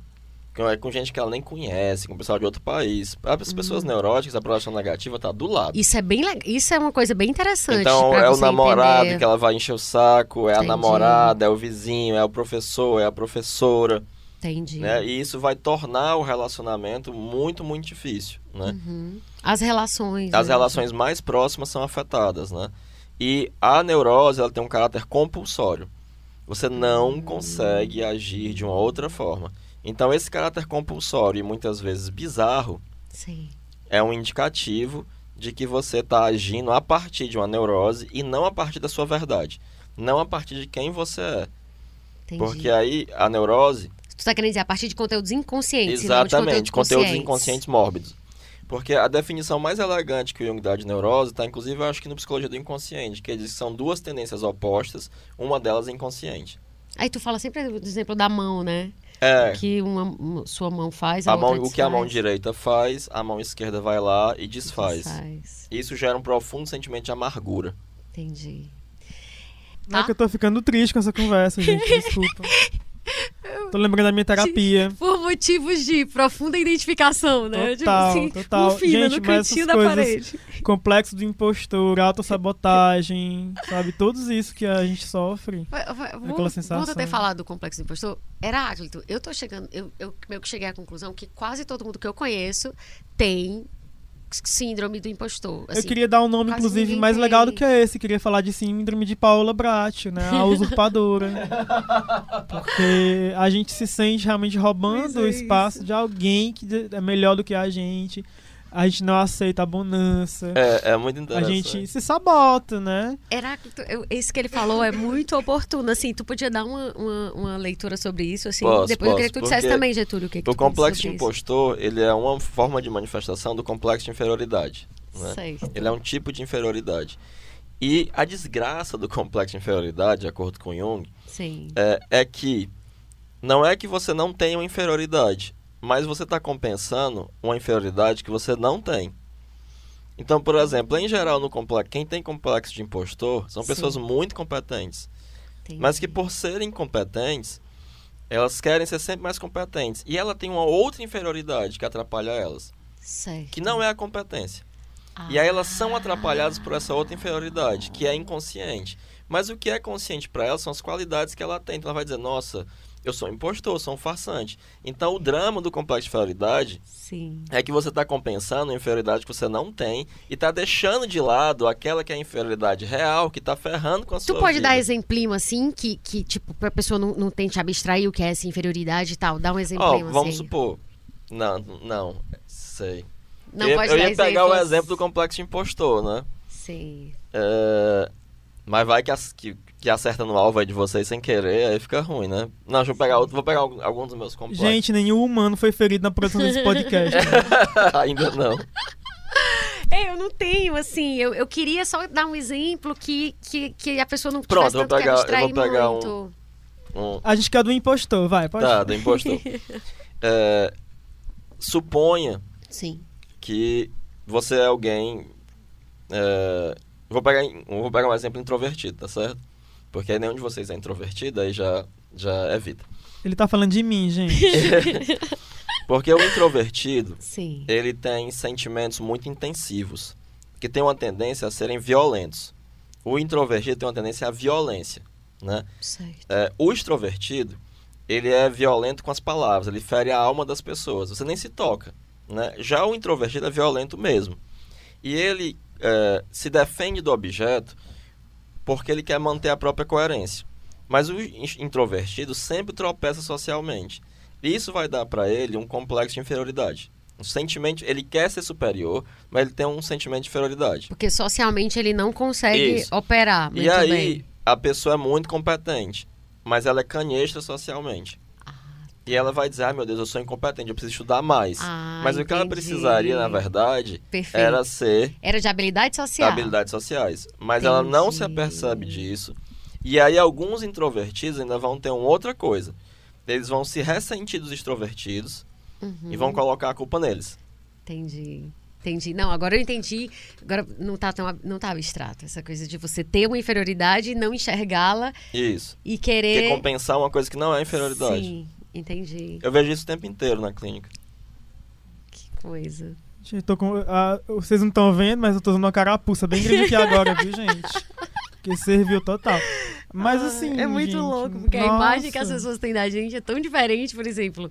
Tu, tipo, sei lá, Doido, jamais né? iria pensar que tu ia dizer, ah, eu tenho síndrome de impostor, Eu porque, não sei o quê. tenho. porque eu te acho, tipo assim, eu te conheço pouco, mas É. dá pra ver que tu é uma pessoa que tem muitas qualidades e que tem muita consistência. É, mas o doido é que a gente não. É, isso é muito louco. Isso sendo um dos momentum da minha vida hoje, é entender Sim. que. Tipo. Entender que eu não tenho mais 18 anos, entende? Que eu já Sim. tô indo pros 30, que eu sou um, um profissional. Que... Na minha cabeça, às vezes, não sei se vocês que estão ouvindo se identificam, mas parece que eu não tô pronto ainda. Ainda falta muita coisa pra fazer pra poder começar a viver. Eu acho isso tão doido, né? Porque a gente olha, Muito. olha pra trás assim. E nunca aí vai estar vê. pronto, é, né? cara, isso é muito. Aí, Nunca. eu tô cansado. eu tô exausto disso, porque. Mas enfim, é, a, a psicologia tá aí pra ajudar a gente, né? Inclusive, queremos dar um beijo da Xuxa pro Yuri, meu terapeuta. Eu dizer que era pro Jung. porque. Não, pro Jung, né? Muito mais do que um beijo. Mas é nesse sentido de. Nossa, que doido, né? Então, Muito. A gente muito tá num. Muito, muito adoecido, assim. Eu preciso, né? Precisam fazer uma temporada de American Horror Story sobre a minha vida. Mas eu te pergunto, Heráclito, ele tá falando assim, a gente tá muito adoecido. Por exemplo, essa, essa coisa do, do, do- dessa ideia de que você é um impostor, de que em algum momento as pessoas vão descobrir. Eu tô fazendo uma pergunta que pode ser bem ridícula, que eu nem sei se tem base para que ela seja respondida. Mas isso, cê, tu acha que isso é meio que um sintoma do nosso tempo? Ou isso é algo Eu acho que é um sintoma das pessoas competentes. As independente de ser agora ou há 500 anos? Não sei. É o Jung, inclusive, complicado, no né? Tipos, ele diz uma coisa muito interessante, né? Sim. que a, a política e a sociedade podem ser incrivelmente adoecedores. E você poderia Nossa. criar, assim como Freud criou uma teoria psicossexual das neuroses, você poderia criar uma teoria política das neuroses. Hum. Então a gente tem muito eh, eh, da- do nosso tempo, ele pode nos adoecer, Demais. né? Eh, mas você vai ter é engraçado, porque pessoas competentes tendem a ter a síndrome do, do impostor e pessoas absolutamente incompetentes tendem a se Mega achar autoconfiança. super alto. É, eu percebo é, bastante. de chegar e dizer, não, cara, pra mim, É, assim, foda-se pra ti, cara. tipo, não, eu, Assim, eu, ninguém eu, tem- eu vejo muita gente que, que tá totalmente. Que eu olho e digo, meu Deus, essa pessoa tem uma autoconfiança que era tudo que eu queria na próxima encarnação.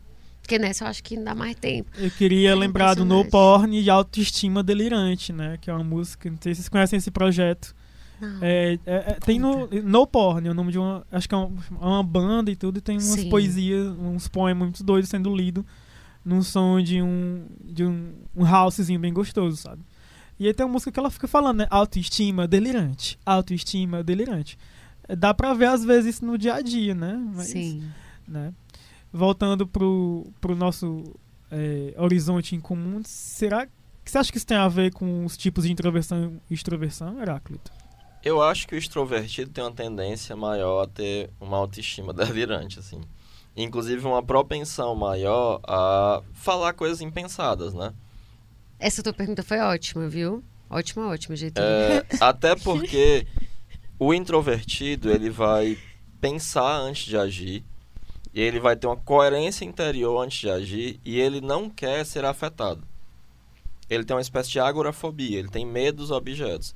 Enquanto o extrovertido, se ele falar uma coisa idiota, o importante é que ele falou uma coisa idiota. O Jung vai até citar um autor que ele diz, que ele diz uma coisa que o Jung diz, olha, isso aqui é a frase do extrovertido. Sim. A sociedade precisa ser maravilhada. Se ela não for maravilhada, ela tem que ser, pelo menos, apaziguada. Se ela não puder ser apaziguada, ela tem que ser chocada. É aquela história que a pessoa quer causar. Exatamente. O, o, o, o extrovertido bem dodóizinho é aquele que está aqui numa reunião, que está rolando uma discussão super importante. Ele diz, gente, não seria bom baixar o ar-condicionado um pouquinho, não? Nossa, ainda bem que eu não pedi. É, é, a- é aquela pessoa que ela precisa causar algum efeito. Entendi. É aquela pessoa que está sempre causando efeitos ou sendo afetada. Entendi. E eu acho que, que como essa atitude epimetéica, né? E o extrovertido se caracteriza por uma espécie de vazio espiritual, ele vai estar ali falando. E a nossa sociedade valoriza sobremaneira a extroversão. Né? Sobremaneira. E você vai ter que lidar com a sua extroversão para você pensar antes de falar.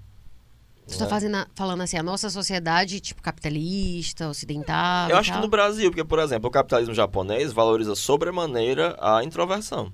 Entendi. sobremaneira.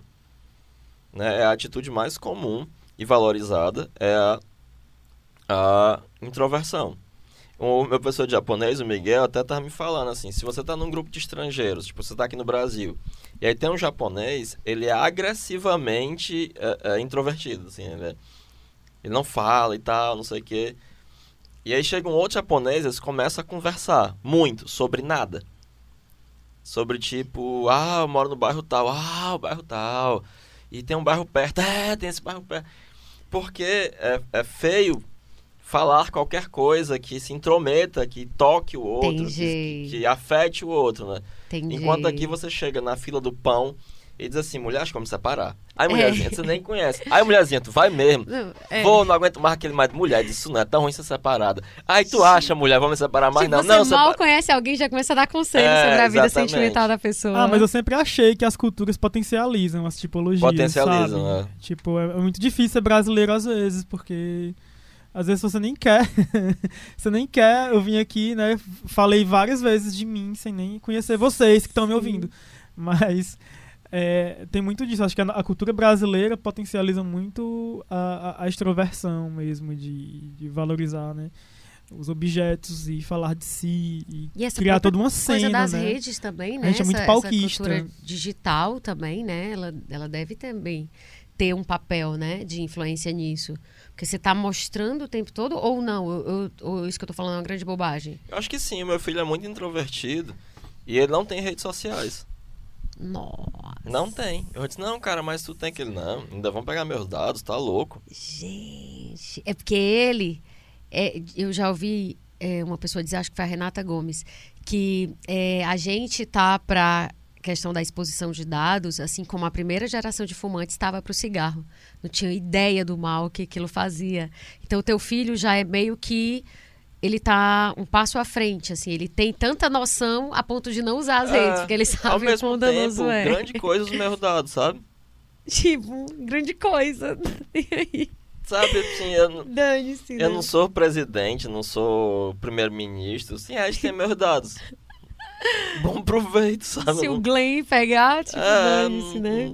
Ai, não, mas eu vou discordar. Eu acho que o grande trunfo é eles poderem ter, sabe? Não- sei se a gente vai ver uma distopia.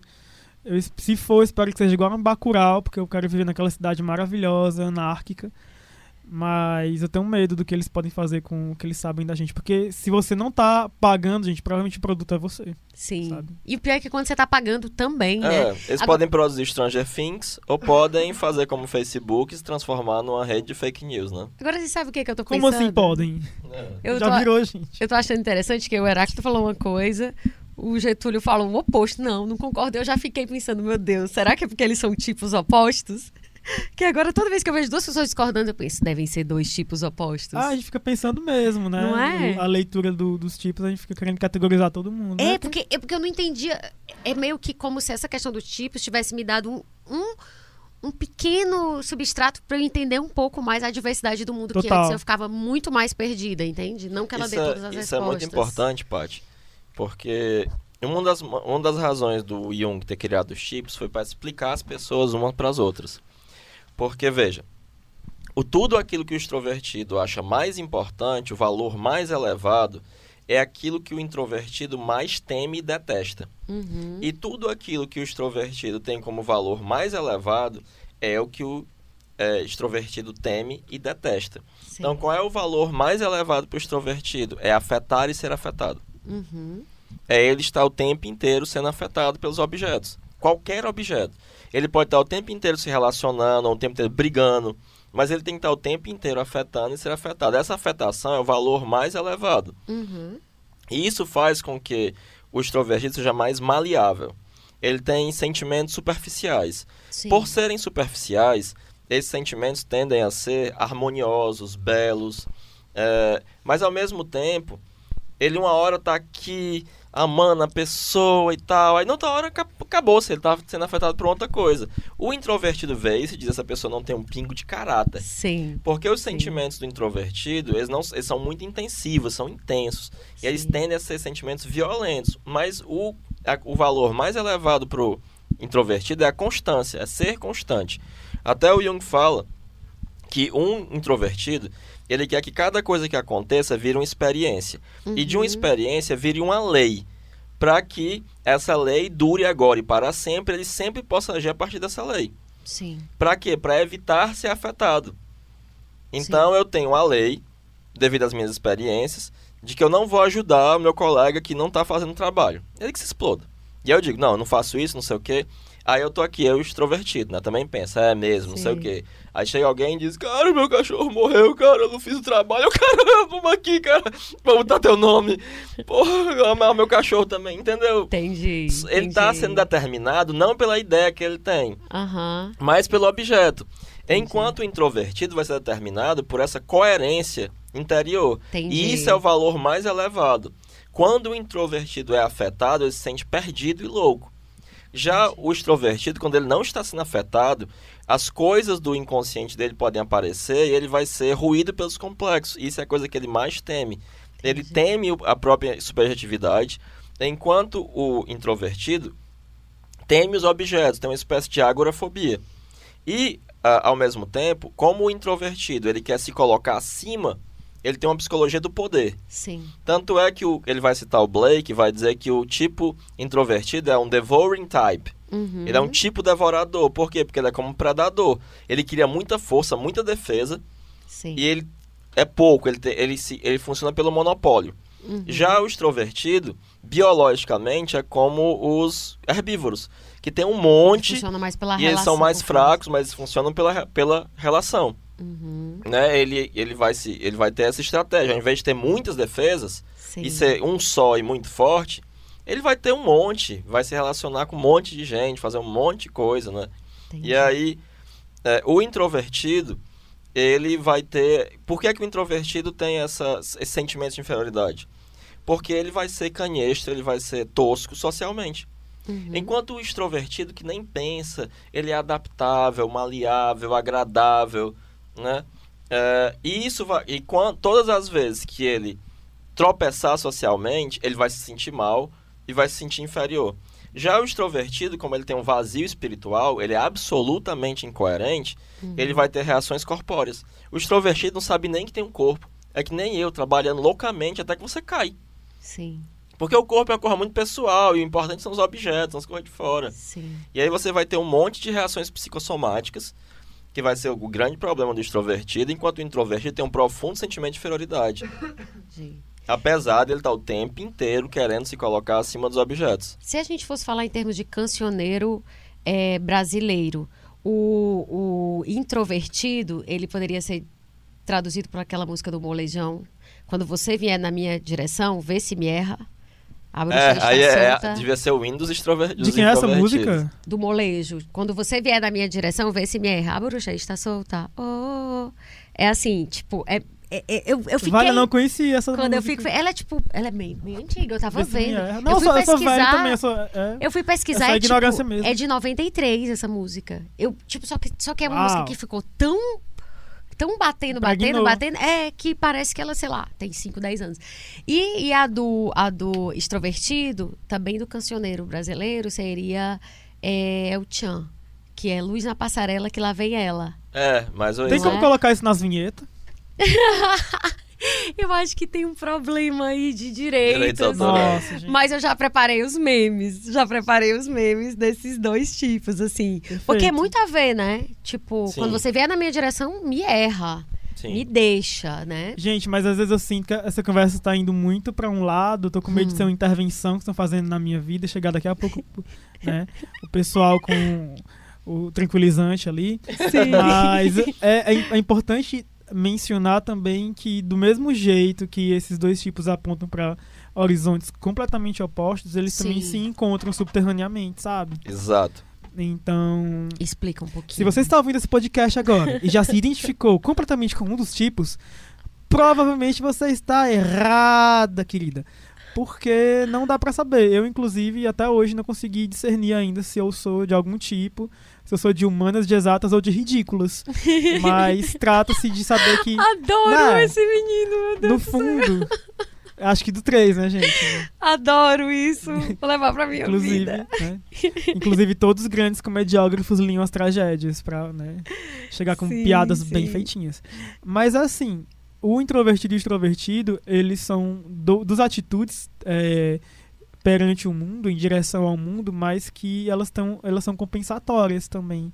E não são, É. tipo, o fato de você, que até vocês batem muito nessa tecla, é, eu vi vocês dois já falarem isso, que não é estanque. Por exemplo, eu não sou extrovertida 100% do tempo, ou eu não sou introvertida 100% do É, tempo. não tem ninguém. Porque não é 100%, assim. Porque os seres humanos não são anjos, né? Sim, Inclusive, sim. E são coisas são- caóticas, É, né? eles são, processos, eles são é, coisas acontecendo, turbilhões. E Jung é uma das abordagens que, se cri- que os seres humanos criaram para tentar entender Sim. essa Sim. coisa que, que é muito complicado, né? Nós, seres humanos e tudo. Eu tô aqui pensando em como. é, eu, não, eu não consigo colocar em, em palavras o caos que os seres, seres humanos são. Eu quero apenas que vocês escutem Yoko Ono depois dos anos 2000 para ver o que, que é Deus caos. livre. Sabe? Nossa, muito bom, gente. A, a, a Beatle mais perfeita é a Yoko. Mas é, é, é caos, assim, sabe? Sim, e muito. nomear, é, tipificar, enquadrar, até rotular são formas de, de a gente tentar compreender isso. Defi- É. Lembrei do definir é limitar. Definir significa dar um fim a uma coisa, né? Sim, Estabelecer sim. finais em um, em, um, em um território, por exemplo. É, mas eu só queria dizer que é, é como árvore de Yggdrasil. As raízes se encontram debaixo da terra, sabe? Agora, uma pergunta, então. O que, eu, eu- eu- acho que tu tá querendo colocar o seguinte: a gente não é só uma coisa, a gente pode ser as duas coisas. Agora, quando então a gente fala de tipos de atitude, a gente estaria falando de que eu estou extrovertida introvertida mais do que eu sou? Nesse sentido? Assim, o Jung vai dizer que você vai ter um tipo definido Hum. quando determinada atitude se tornar crônica. Ah, tá. Então, quando você se adaptar mais frequentemente pela extroversão, você vai ter um tipo extrovertido. Porém, certo. o seu inconsciente será introvertido. certo. Ele vai ter uma atitude compensatória com relação ao tipo declarado. Uhum. E aí, conscientes podem ser os produtos de todas as funções. O fato de uma coisa ser inconsciente não quer dizer que ela não apareça. Então, talvez a sua introversão inconsciente se manifeste muito na sua consciência e algumas pessoas vão achar, olhando de fora, que você é um introvertido. Entendi. Ou, Entendi. por exemplo, por que é que o tipo intelectual acha que é sentimento? Hum. Porque ele tem grandes arroubos sentimentais. Quando ele fica puto, ele fica putaço. Ele Sim. perde o controle, ele bate. Só que um- isso acontece com o tipo sentimento nunca ou raramente. Porque o sentimento para ele é consciente. Entendi. Então, um tipo sentimento Entendi. introvertido, por exemplo, ele vai passar uma sensação de frieza. Uhum. Porque ele é, o sentimento é consciente. Ele é uma espécie de gentleman inglês, que você vai xingar, não sei o quê, só que ele não vai perder o controle. Entendi. E muitas vezes, quando o tipo intelectual descobre o sentimento, ele fica tão fascinado por aquilo que vai ser a coisa mais importante. E se você perguntar para ele, ele vai dizer: "Não, cara, o mais importante é isso aqui". Só que o tipo não é caracterizado pelo que ele acha mais importante, Uhum. mas pela função com a qual ele se adapta com maior frequência Se adapta ao mundo. ao né? mundo interior e exterior. Certo. E vale a pena mencionar também que a- os tempos históricos privilegiam certos tipos em detrimento de outros. Então, a- uma, uma das formas como o Carlos Gustavo tenta explicar os adoecimentos psíquicos é falando assim: às vezes um tempo cobra tanto a introversão ou a extroversão que a compensação do outro traz os adoecimentos. Então, tempos introvertidos geram certos tipos de adoecimentos, tempos extrovertidos geram. Aí ele compara muito a Idade Média com os tempos modernos, que são tempos completamente antagônicos no sentido de, de como se apropriar do mundo. Se eu não me engano, os tempos medievais são tempos que exigem uma introversão maior e os modernos uma extroversão maior, né? E aí, quando tem muita introversão, a doença vem pela falta de extroversão, pela Uhum. falta de apego aos objetos, Sim. é, pela falta de. Olha na sua cara, querida, bota a cara no sol, porque não quer ver o que está acontecendo.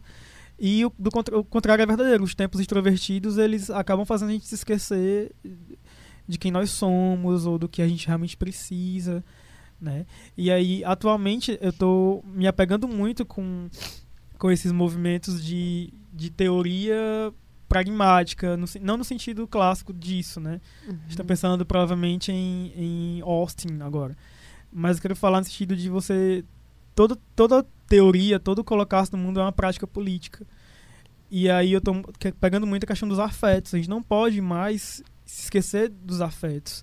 A gente não pode mais viver numa universidade, ou no mundo do trabalho, ou numa sociedade que a gente se esqueça dos afetos do outro. Né? Ah, trabalha aqui, faça isso e você que se lasque, você que se vire. Não. As pessoas precisam desse, dessa abordagem mais afetiva mesmo, afetuosa. E isso já é um- uma, uma, uma política. Sim. Então, é, é teórico, mas é político e afetivo tudo ao mesmo tempo. Sabe? Então, eu até esqueci o que eu ia falar. Porque a gente é estava é uma falando torrente, do. É, Heráclito tava. Ai, meu Deus, agora eu me perdi. Eu Aí, entrei deixa eu falar outra na- coisa, então. Aí, É, não, introversão, extroversão, né? Os É. tempos, né? A gente ah, lembrei.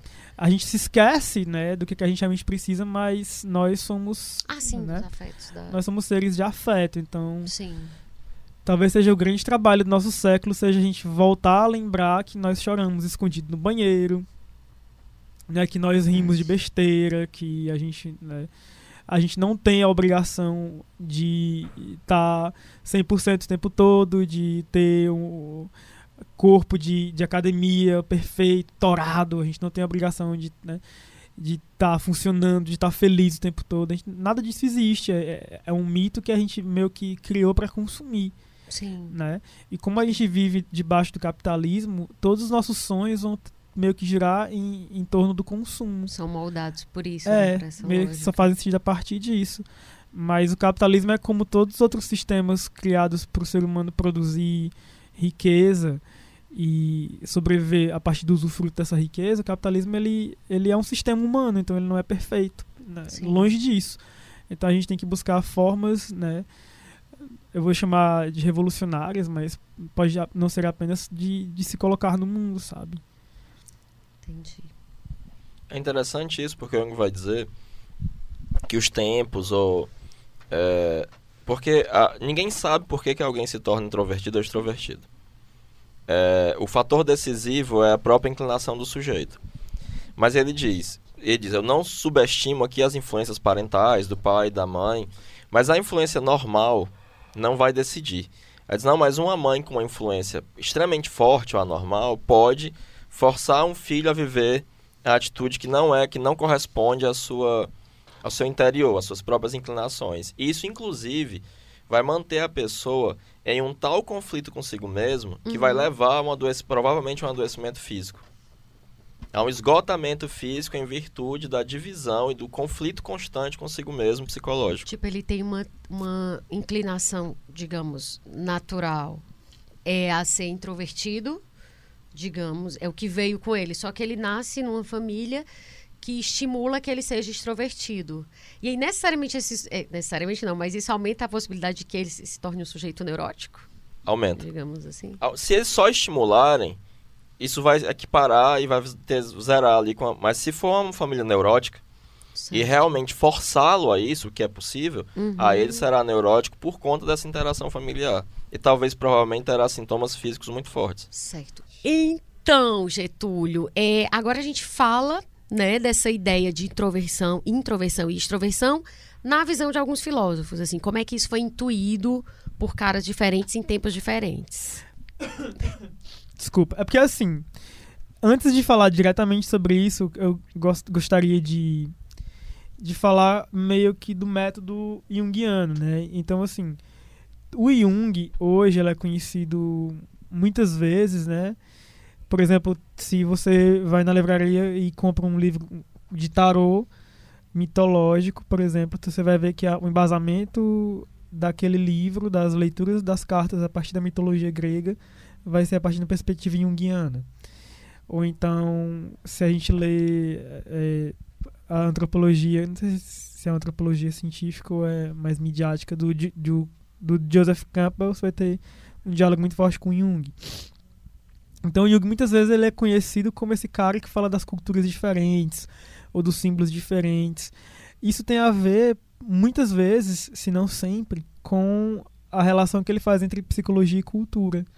Né? A questão do inconsciente coletivo e a forma como os conteúdos das culturas são acessados né? Pela, pelos inconscientes pessoais das pessoas. Então, Peraí, inconscientes pessoais das pessoas é um pleonasmo, né, gente? Desculpa aí a vergonha que eu passei. Mas o que, que eu quero dizer com isso? O Jung, ele não, ele não vai falar de um ponto de vista que, que não seja profundamente enraizado na experiência vivida de uma pessoa. E pro Jung, experiência vivida não é apenas o meu tempo de vida, mas toda a cultura que, que, que me gerou antes mesmo de eu nascer.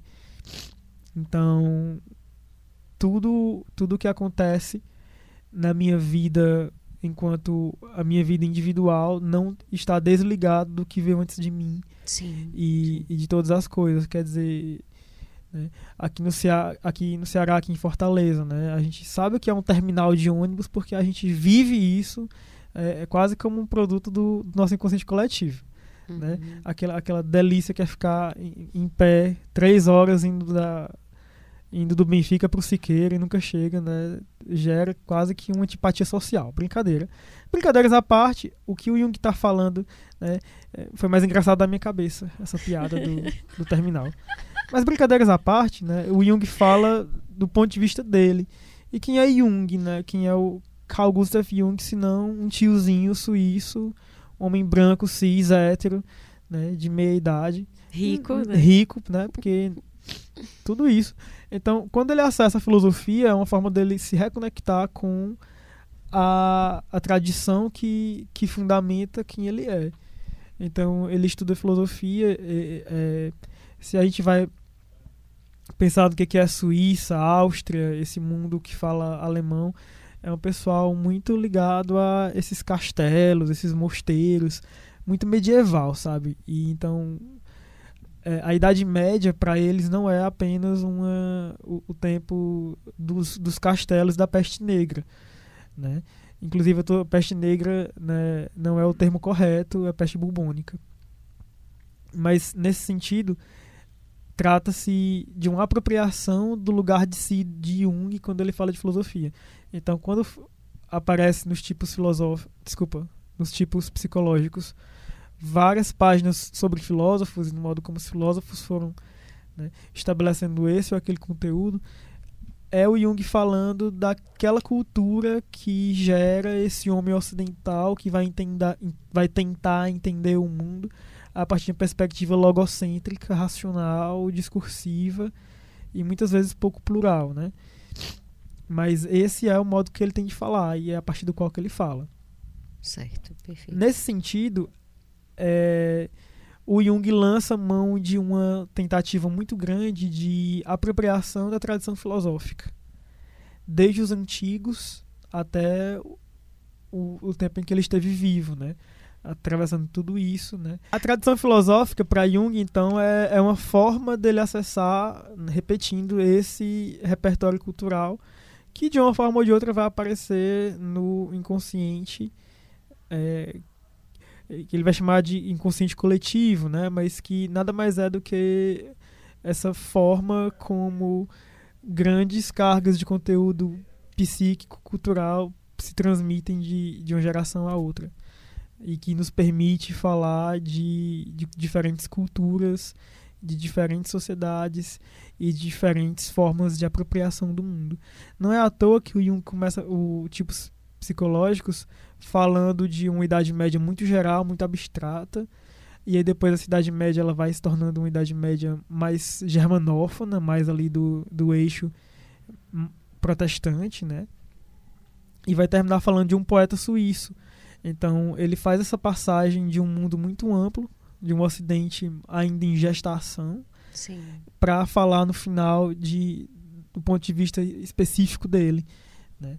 Ah, inclusive então, ele cita Platão e Aristóteles lá no comecinho, né? Como sim. esses tipos do, do intro versus o extrovertido. Pois né? é, é trata-se de... É, para ele, filosofia muito mais do que um exercício de, de pensamento para ele filosofia é também história da filosofia, no sentido dele entender essa, essa, essa formatação que produz esse tipo de ser dele, né, do mundo, desse Homo occidentalis, que não é o nosso, né, mas à medida que nós somos né, colonizados, acabou se tornando, e hoje a nossa grande tarefa é entender a gente fora desse, para, desse padrão colonial. E aí vamos ver tá aberto ainda o caminho para ver como que a gente vai se sair disso, né? Nesse sentido, né, estudar Jung é, é interessante por um lado porque nos permite a aproximação de toda uma cultura, de uma erudição, de uma coisa que não faz parte do nosso mundo, mas por outro lado, uma vez passado esse momento, a gente consegue, né, abarcar outras formas de compreender o mundo e até rejeitar a forma ocidental de compreender o mundo, dominando ela. Né? Eu, eu advogo muito esse sentido. Nós não somos ocidentais, nós brasileiros. Eu, eu sou totalmente contrário à visão do, de certas correntes políticas ideológicas que falam no Brasil como país ocidental. Porque não é. A gente, Bacurau tá aí para isso, né, gente? A gente não é branco, a gente, no sentido norte-americano, europeu da palavra. A gente não é ocidental, a gente nem é capitalista no sentido clássico da palavra, porque a gente está o tempo inteiro defendendo que o Estado intervenha na economia para salvar né? O, o que precisa ser salvo. Então, grande parte da nossa tarefa intelectual hoje é quebrar certos mitos que acabam castrando outras potencialidades nossas enquanto sujeitos. Mas dito isso, eu gostaria de, de mencionar essa, essa filiação do Jung à filosofia, porque é muito mais do que masturbação intelectual. Para ele é uma forma de explicar-se a si mesmo no mundo do modo como o mundo dele foi construído. E superada essa dificuldade metodológica inicial de ah, não é o nosso mundo, e nisso eu concordo, trata-se da gente entender o mundo dele e a partir dessa hipótese, das hipóteses que ele constrói, né, apropriar-se da da teoria para usar na nossa prática. Não é à toa que a doutora Nis da Silveira conseguiu resultados muito pujantes de arte terapia no trabalho a partir de provocações suscitadas nela por Jung. Né? Inclusive recomendo, né? não sei se é o momento para isso, recomendo o filme que fizeram sobre a Nise com a maravilhoso com a Glória Pires, né? Muito bom aquele filme, inclusive, né? É um, aquele filme que você não se contenta em ver, ele você vai pesquisar depois na Wikipédia as pessoas, as fotos, Sim. né?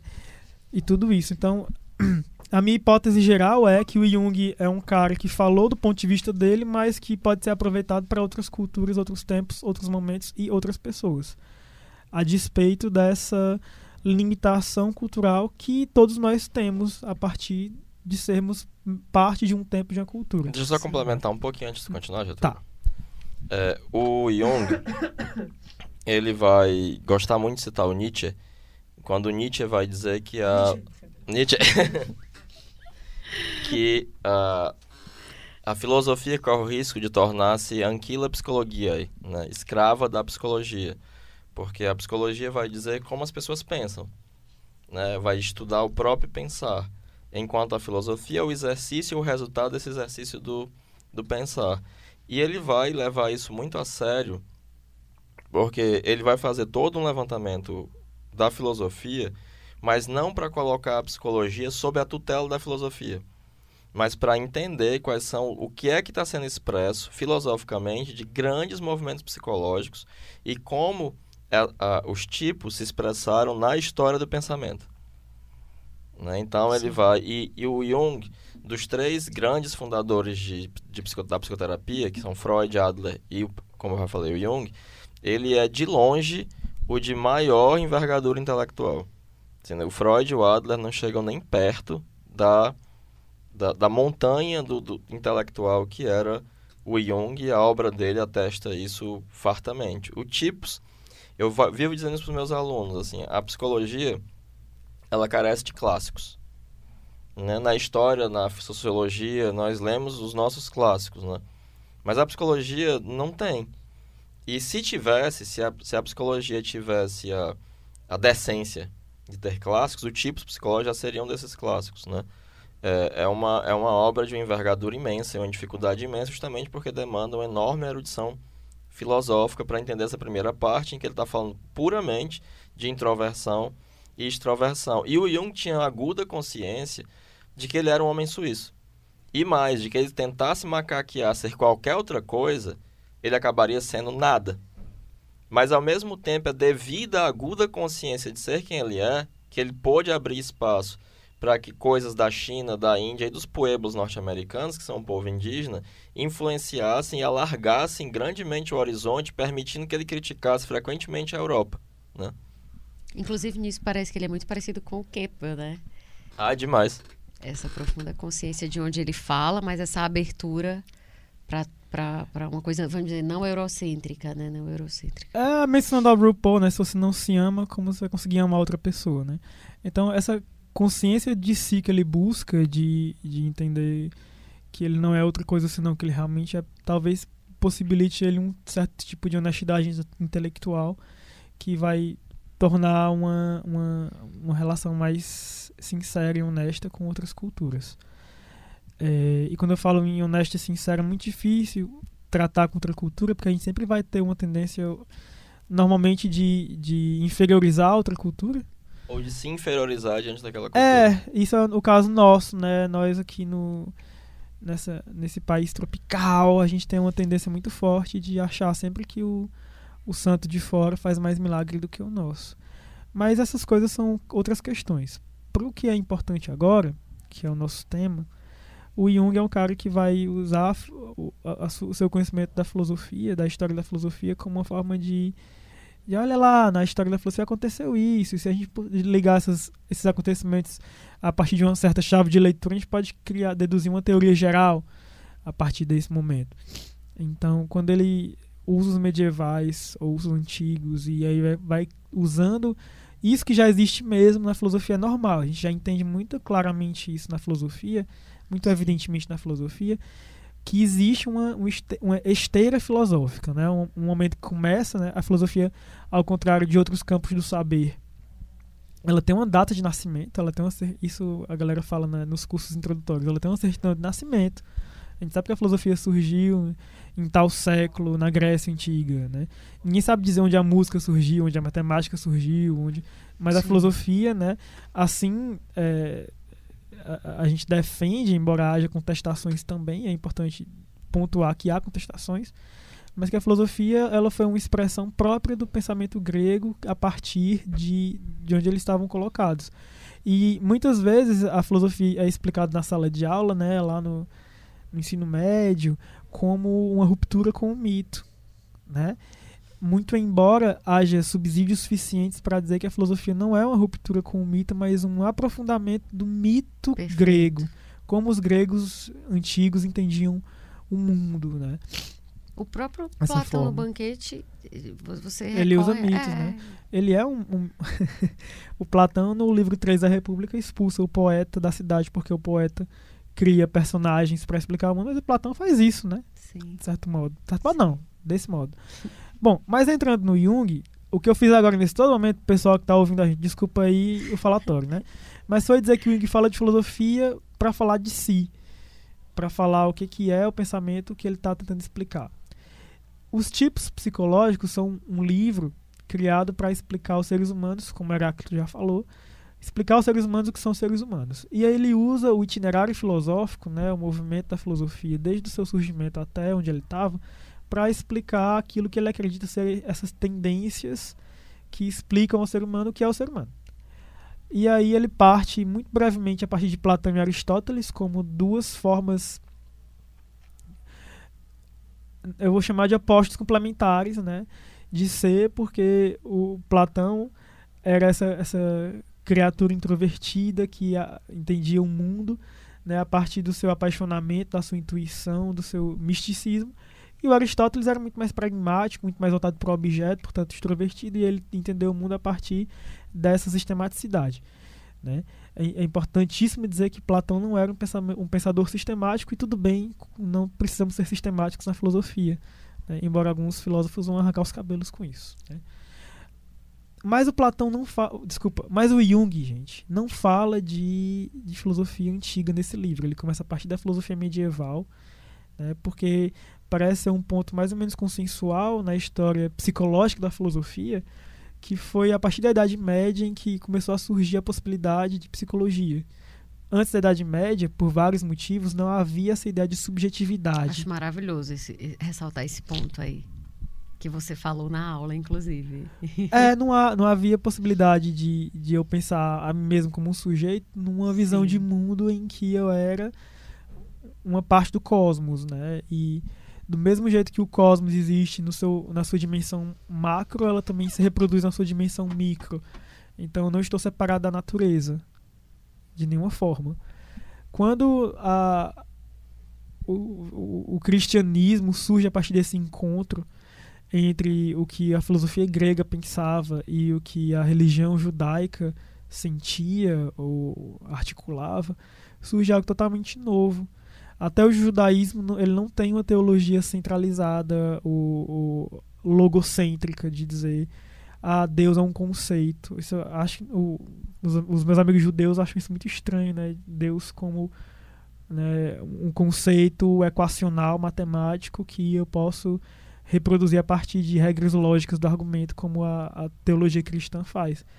Para o judaísmo, Deus é, é muito mais uma pessoa do que um conceito, sabe? Mas eu tô falando de cristianismo na Idade Média para dizer que quando o cara chega lá e fala, ah, você escravo romano, que é uma, uma parte do império ou uma propriedade do seu senhor, né, do seu, da sua senhora, vocês também são pessoas, vocês também são filhos de Deus, vocês também têm alma. Essas são as sementinhas da subjetividade, no sentido das, da, das pessoas realmente se enxergarem como algo à parte algo separado do todo, do corpo, da tribo, do e clã. não levar meramente uma existência biológica, né? Como é, Heráclito? Como ele fala. Não, não entendi, repete. Eles não, não levar uma existência meramente biológica, né? Mas há uma interioridade psíquica, que é entendida como alma, que, dá, que traz um outro valor a esse indivíduo, mesmo que ele não tivesse um valor eu entendo, o Jung fala, fala isso, né? Mas eu, eu acho que eu vejo muito mais pela separação do, da tribo. Tá falando no sentido de assim, particularidade. Sabe? De que é agora é porque... você é um indivíduo que tem uma personalidade, tem uma particularidade, é isso? O fato de você ter uma alma significaria isso? É que é, essa noção de indivíduo é aquela. Quer dizer que você é indivisível em relação ao todo. Sim. Né? Para esses pensamentos pré-psicológicos, ou, ou vamos chamar aqui de tribais, né? O, a gente é parte de um todo, Sim. né? Eu sou Sim. um representante da, do, do, meu clã ou da minha tribo e eu posso morrer, não vai fazer diferenças porque tem outro no meu lugar. Para essa coisa que começa a se formular aí no cristianismo, é dizer que o, o Heráclito está falando de uma existência própria. Eu tenho uma existência própria. E a, isso vai se tornando mais psicologizado ainda no, no, a partir do momento que eu entendo que eu eu sou, eu existo para além da minha presença né, no agora. Então, para os gregos antigos, quando você morria, você desaparecia. Você, sua alma ficava sem, sem memória, sem rosto, vagando no Hades para sempre. Né? Parece a gente na fila do VaptVupt. Mas quando o cristianismo introduz a ideia de que você vai. É, da imortalidade da alma? É, você vai existir para além da vida. Você vai ter uma, uma vida após a morte, no sentido de. você vai ficar contemplando Deus, você vai entrar numa existência Sim. própria e que a sua morte não representa uma, uma definição, Né? Você está no aberto. Isso, é, essas são as sementinhas para a psicologização do, dos, dos seres humanos a partir dessa matriz ocidental. E quando eu falo em psicologização, eu tô falando de subjetivação. É como se a gente estivesse começando a construir o sujeito, o eu. É, é isso que vai ser tão explorado né, a partir da filosofia moderna.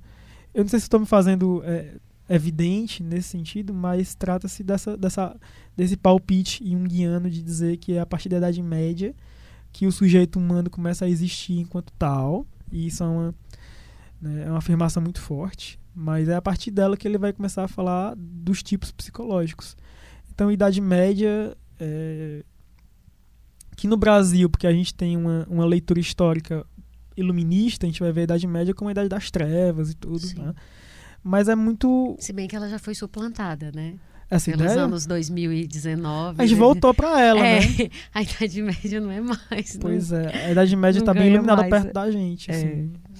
Vivemos em tempos difíceis, mas assim caminha a humanidade, né? É verdade. Em círculos, às vezes. É...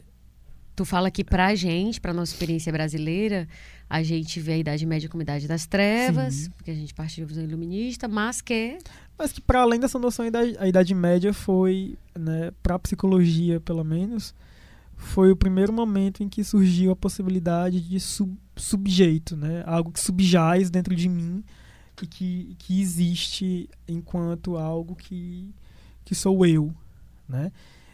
E essa, essa ideia vai começar a surgir, então é muito difícil falar em individuação medieval, mas é a partir da Idade Média que surge a possibilidade da individuação.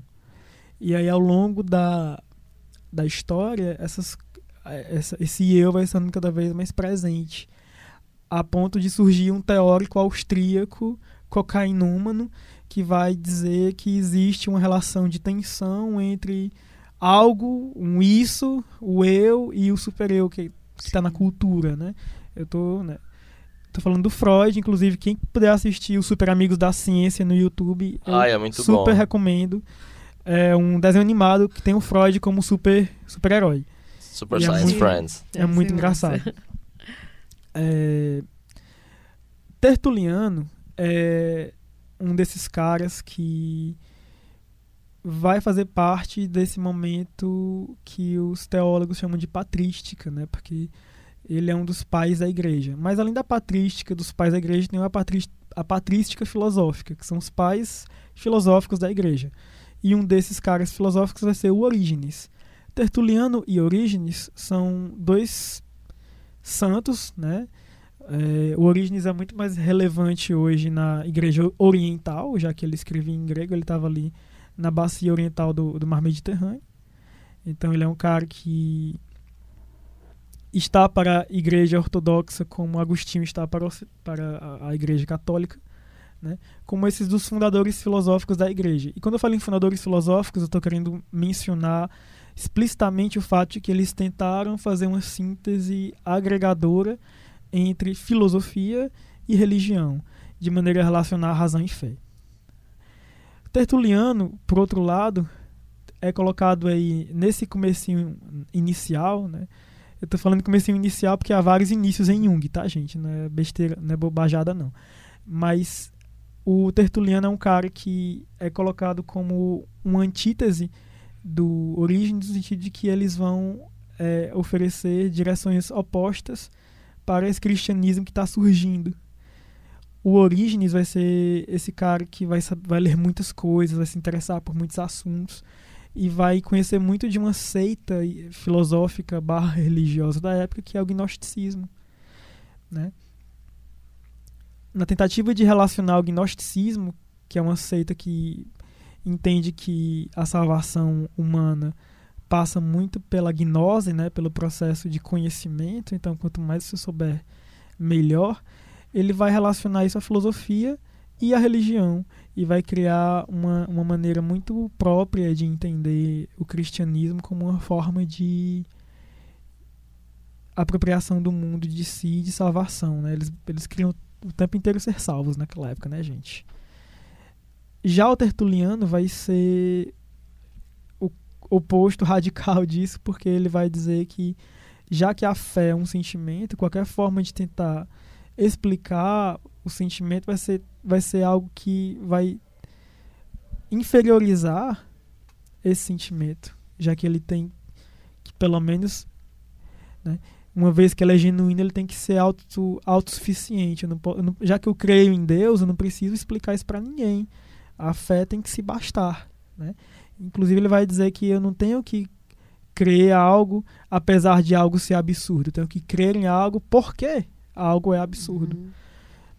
É interessante observar a, a teologia cristã hoje em dia porque ela vai propor coisas que são absolutamente absurdas para a razão. Ele vai dizer, por exemplo, a base da lógica ocidental ela é silogística, ela é princip, principis, ai meu Deus, eu não sei como dizer. Ela, ela é baseada em princípios, gente.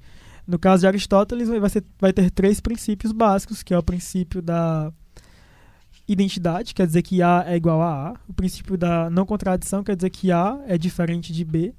E o princípio do terceiro excluído quer dizer que A sendo igual a A e diferente de B, não há uma terceira possibilidade além dessas duas.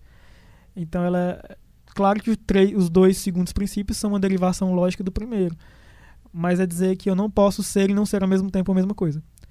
O cristianismo vai dizer o quê? Vai dizer que Deus, Pai e Espírito Santo são uma coisa só ao mesmo tempo. Então vai dizer que 3 é igual a 1. Isso não faz o mínimo sentido. Mas mesmo assim, isso adere ao sentimento de fé. E os teólogos vão trabalhar em torno de. Né, claro que eles vão ter os seus mistérios dados os seus devidos respeitos, né? Eles vão trabalhar numa forma de, de criar uma teoria geral do absurdo, no sentido de estabelecer uma, uma teologia, né, uma narrativa, uma explicação de Deus a partir desses momentos conceituais próprios. Então, é basicamente dizer isso, né? Eu não sei se eu me, me excedi muito nessa explicação, Na, mas na verdade, quando tu estava falando do Tertuliano e do Orígenes, eu, eu pensei que tu já ia dizer que um Os é o tipos dele, né? introvertido, isso, o extrovertido. Porque quando o Jung coloca esse, ele analisa, digamos assim, esses dois tipos, ele tá querendo dizer isso, não é? É tipo, olha, esse aqui que tá se voltando para dentro, que é o tertuliano, ele é um tipo introvertido, né? E o Eurígenes, que está se voltando para fora, para esse conhecimento do mundo, ele é o tipo extrovertido. É tanto que um sacrifica a razão. e o outro e- sacrifica o desejo, né? Isso, É, o Origins pratica uma autocastração. isso. E Então, o Tertuliano também, de certo modo, né? Já que ele era um homem inteligentíssimo, mas que castrou a sua própria razão. Isso, Sim, ele faz o sacrifício sacrifício intelecto. intelectus, Isso. Que a gente entrou nesse debate de dizer se isso era castração ou não, né? Que aí não foi decidido na aula, mas... Pra E mim é- é uma castração. Quando você tem um intelecto e ele pode entender algo e você priva esse entendimento diante de alguma coisa, isso é uma forma de se castrar. Mas o. Heráclito não concorda muito comigo, não. É porque eu sou extrovertido, então, pra mim, o que o Origins fez é mais radical pra mim. Eu peço desculpa que eu tô meio gripado, sabe? O meu peito tá piando já, que eu tô ficando cansado. Mas a conversa tá muito boa. E, e É. nesse caso do, do Tertuliano e do Orígenes, então, a gente tem já aí uma tipificação, quando a gente está É. falando de, de filosofia. É importante né, mencionar. É, é importante, A partir do Jung, né? é importante Tipo, dizer Jung- que isso tudo é a partir do Jung. Ele- Sim, sim. o sim. Tertuliano nunca, né, o Orígenes nunca pensou se ele era extrovertido. Nunca fizeram um manifesto. O Tertuliano né, muito mais. Eles estavam muito mais preocupados em, em queimar mulheres na fogueira, né? Brincadeira, gente. Não, é, de repente não, né? É, o Orígenes foi sacrificado no final, né? Ele foi considerado herético e foi queimado vivo. Né? Muito posteriormente, o, o, o Origins, né? O Orígenes. O pessoal É. gostava de churrasco na Idade Média. Mas nesse caso, é assim, eu acho interessante assim, a gente falar que é, é uma leitura de, Do Jung. né? Eles dizendo, olha, eu identifiquei que esse cara, ele tinha essa atitude introvertida e esse tinha atitude extrovertida. É, o Jung ele cria uma teoria geral do ser humano. E para criar essa teoria geral do ser humano, ele vai buscar subsídios históricos, porque é a fundamentação que ele pode ter. E ele identifica e vai construindo essa narrativa a partir daquilo que ele vai né, tendo como oferta do pensamento dele. É, é muito interessante essa tua percepção, né? Porque o Dr. Sunu Chandazani, que é um historiador que ensina a cátedra de psicologia, história da psicologia analítica na Universidade de Londres, num livro que ele vai falar sobre a construção da psicologia moderna a partir da perspectiva do Jung, ele fala sobre a mudança do termo psicologia analítica para psicologia complexa. Porque ao se referir à psicologia complexa, ou seja, a psicologia das complexidades, ele estava ele tava dizendo que a psicologia dele é uma psicologia geral e não só um método clínico. Né? E quando você lê o tipos, isso é flagrante. Né? E aí é isso, é, Paty, a minha, meu palpite, sério, é dizer que ele vai percebendo tendências históricas e que para compreender essas tendências ele cria essa teoria final, que ele vai Perfeito. chamar de tipologia, sabe? Perfeito. perfeito. E nesse sentido, o Tertuliano e o Orígenes vão ser entendidos como exemplos, da- exemplos dessas tendências que se fossilizaram historicamente e que vai chegar provavelmente ao Jung enquanto estudante nessas aulas que eles deveriam ter lá de eu nunca li o currículo escolar do Jung da quarta série dele, mas né, parece que eles estudavam latim na, na Suíça. Olha que doido. E ness- nesses estudos eles conheciam, né? Me parece, né? O Heráclito mencionou já, nu- nu- nunca li as cartas, mas que o Jung era um profundo conhecedor de filosofia medieval, né? Então ele conseguia dialogar muito bem com os filósofos e caminhar muito bem entre essas, esses argumentos. A gente vai ver isso mais claro daqui a pouco quando falarmos de, de, da querela dos universais, Sim. de nominalismo, de Sim. realismo, né? e de Pedro Abelardo, que, Que é né, o nosso próximo tópico, já pode entrar. é um aí. querido Pedro Abelardo, inclusive um beijo Leila Lopes. né? É, É. o nominalismo e o realismo, que também, de novo, você tem. Pois é. Pra, pois é, para o estudante de psicologia que né, tá lá no CH2 da UFC, tá lá na FIC, que precisa entender o, o, o Jung, é o porquê quer, o porquê tem que fazer a prova, fica um pouco né, cansado fazer esse trabalho porque o Jung fala de coisas que o estudante de filosofia tá quebrando a cabeça lá no ICA da UFC, lá no CH de Fátima da US, que é o entendimento dos filósofos, né, e dos conceitos. Então, universal, particular, nominalismo. Né? Universal, quando eu falo, o pessoal lembra logo da igreja. Particular lembra logo da, Uni, da Unimed, tem que pagar o boleto. Mas quando a gente fala disso na filosofia, isso é, faz parte de filosofês, sabe? Eu tive esse professor de lógica, o Guido.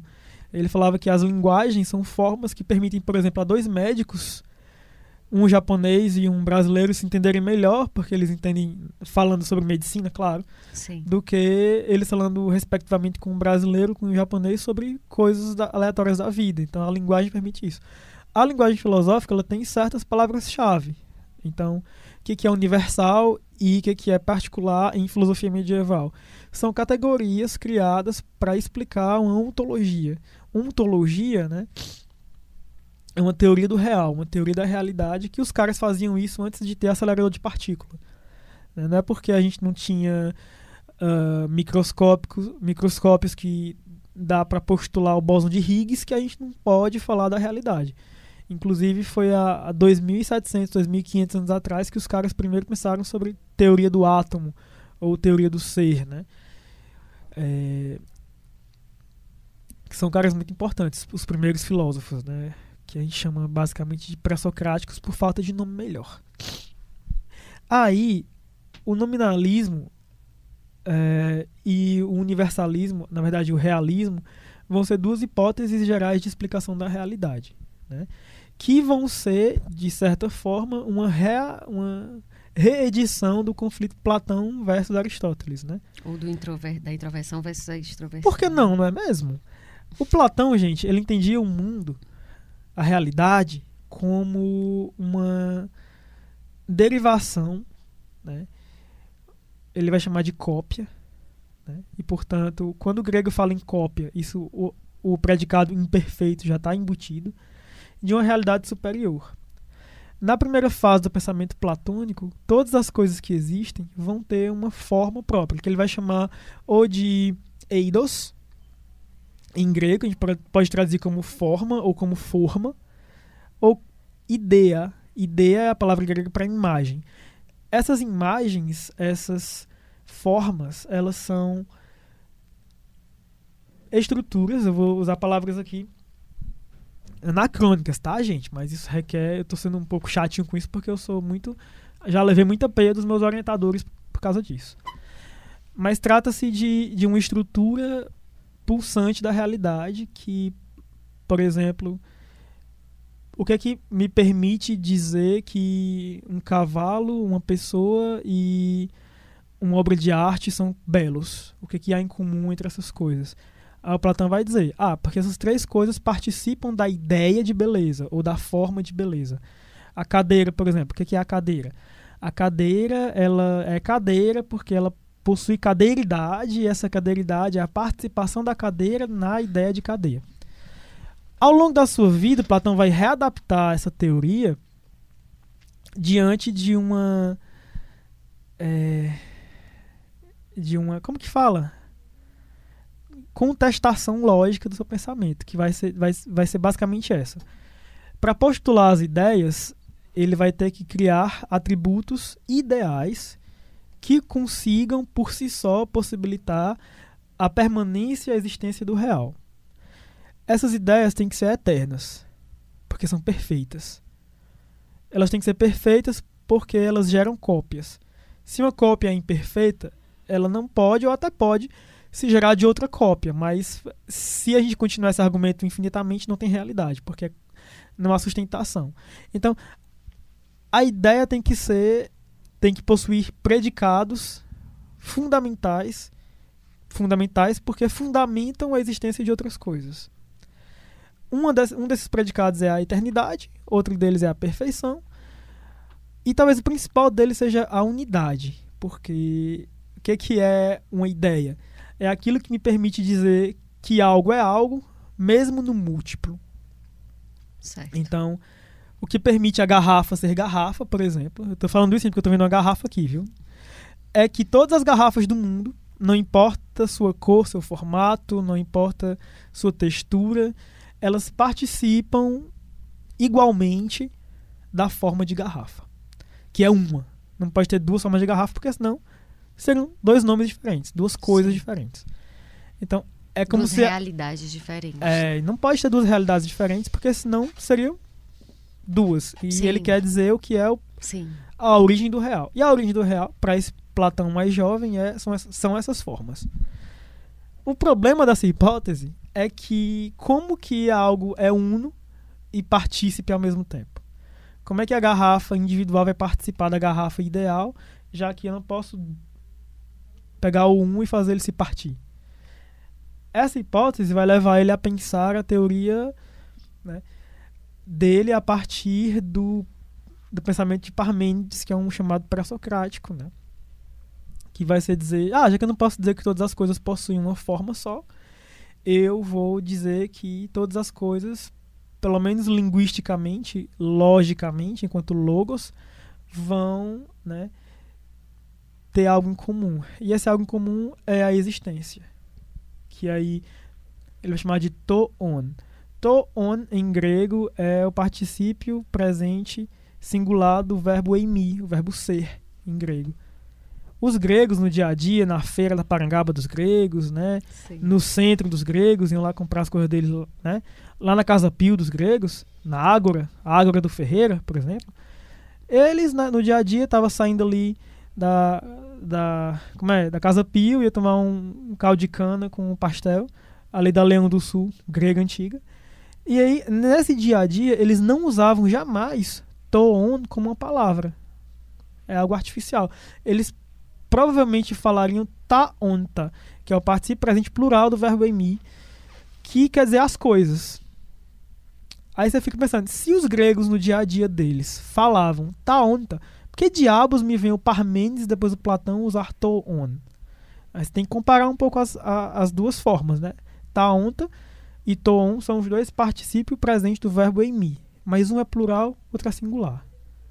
E aí os gregos, os filósofos, criam um artificialismo filosófico, que é algo que sempre vai ter na filosofia, para explicar uma palavra que eles queriam dizer como conceito.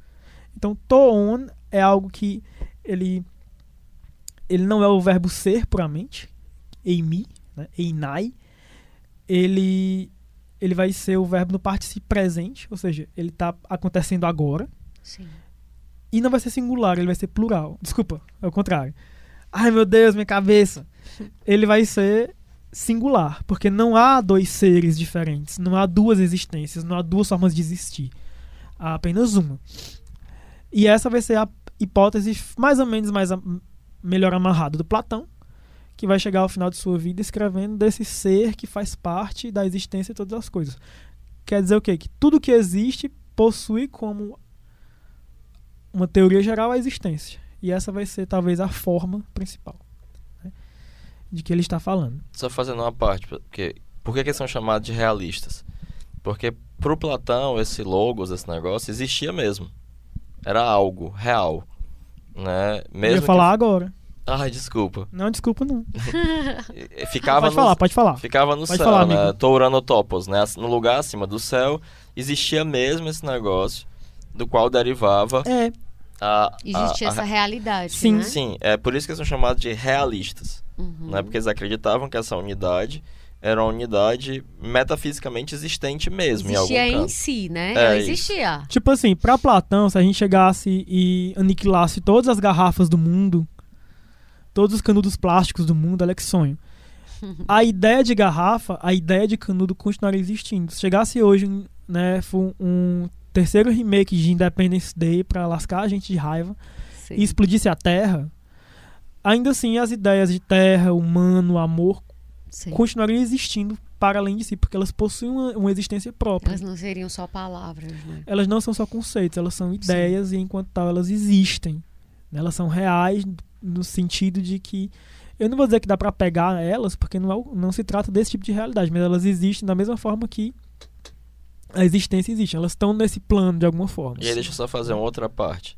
E aí você percebe que é mais importante a existência da ideia, ela tem uma realidade que se impõe Superior. ao sujeito, superior, mais importante, mais real do que o dos objetos.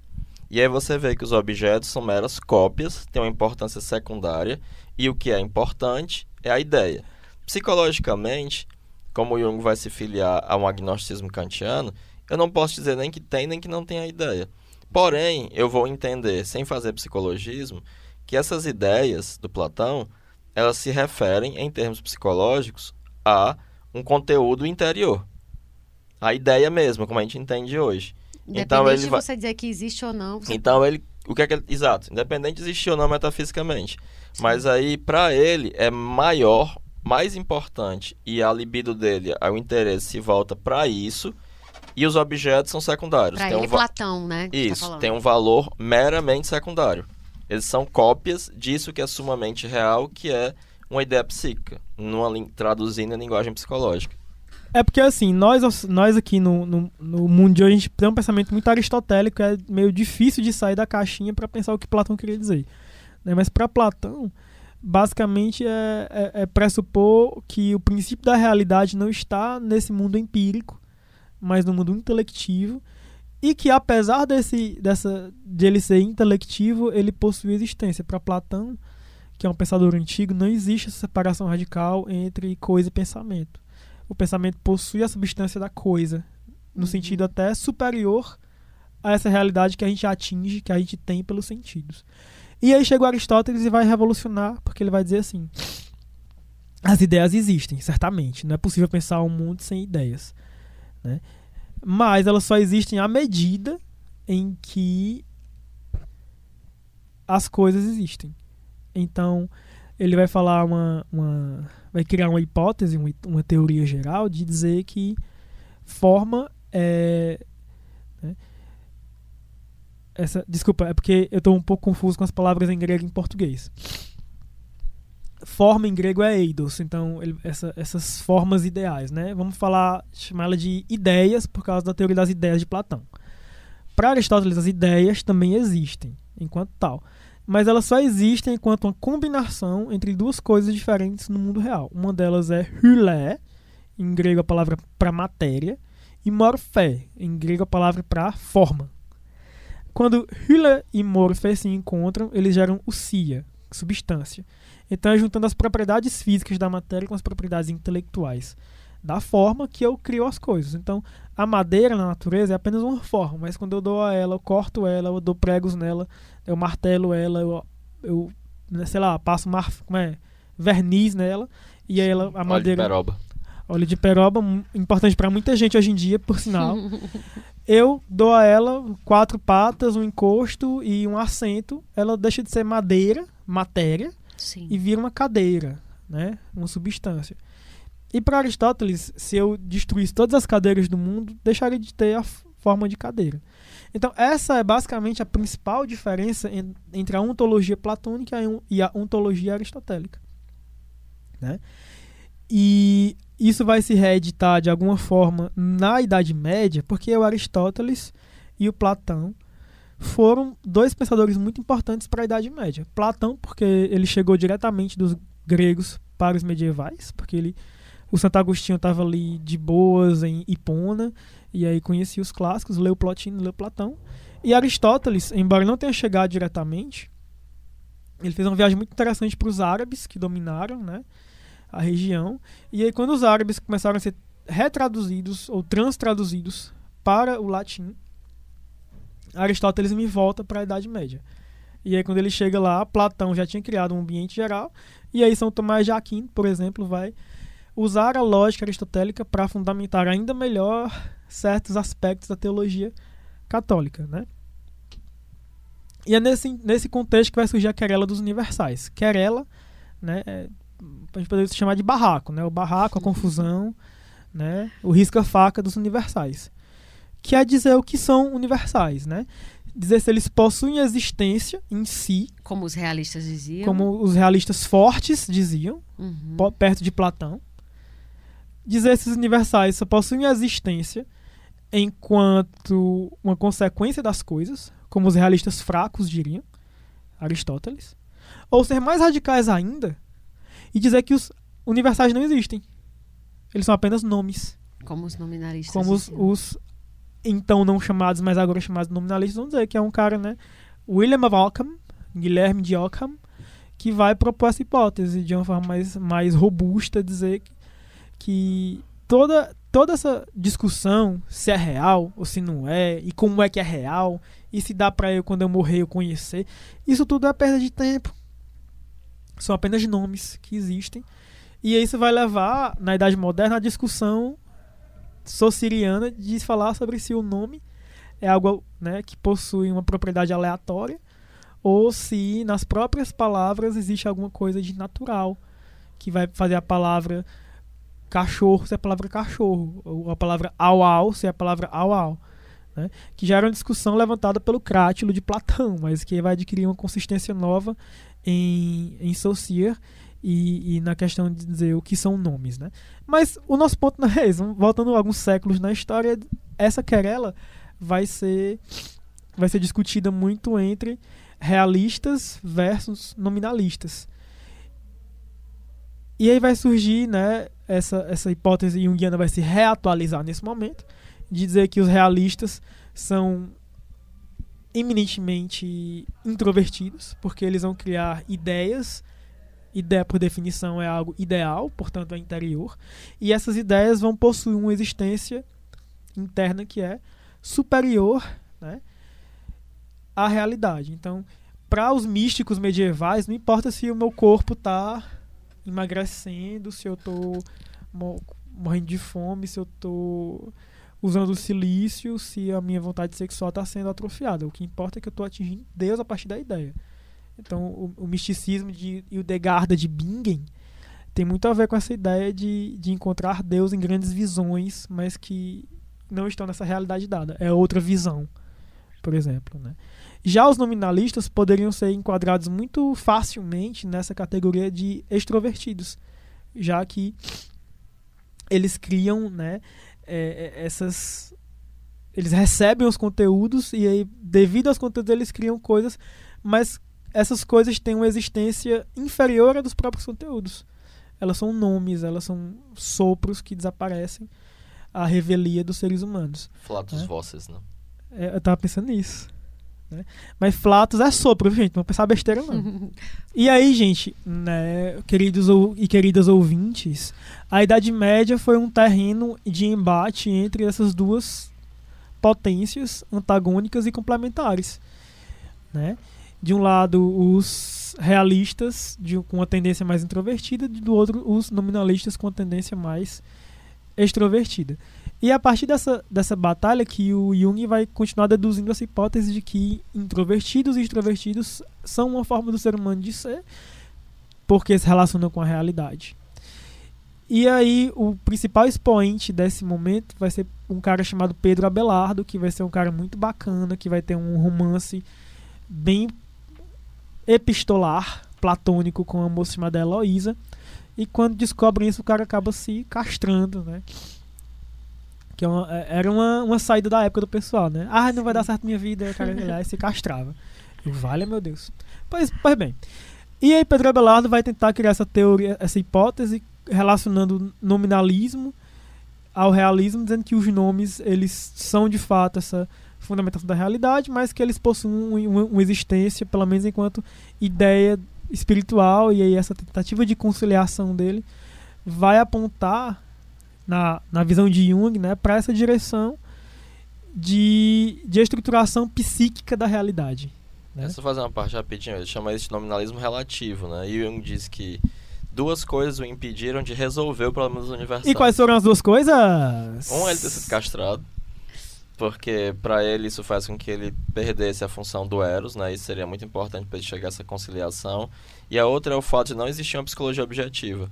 É por isso que a pessoa que chegou 99% de resolver foi o James, que também era psicólogo, e ele vai dizer que o cara que realmente resolve é Nietzsche, né?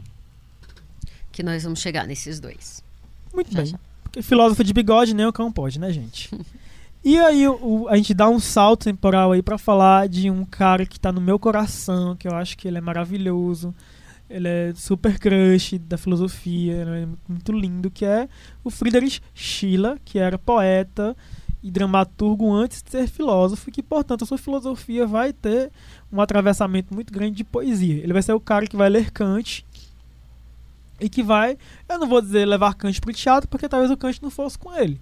Mas trata-se de entender o teatro como uma postulação da existência humana enquanto uma forma de relacionar-se com né, formas do pensamento. Essas formas da moralidade, da imortalidade da alma, da liberdade, serão expressas no teatro de uma forma tão potente que não é que a arte vai libertar o ser humano, mas talvez a arte possua a potência de educar o ser humano para a sua liberdade.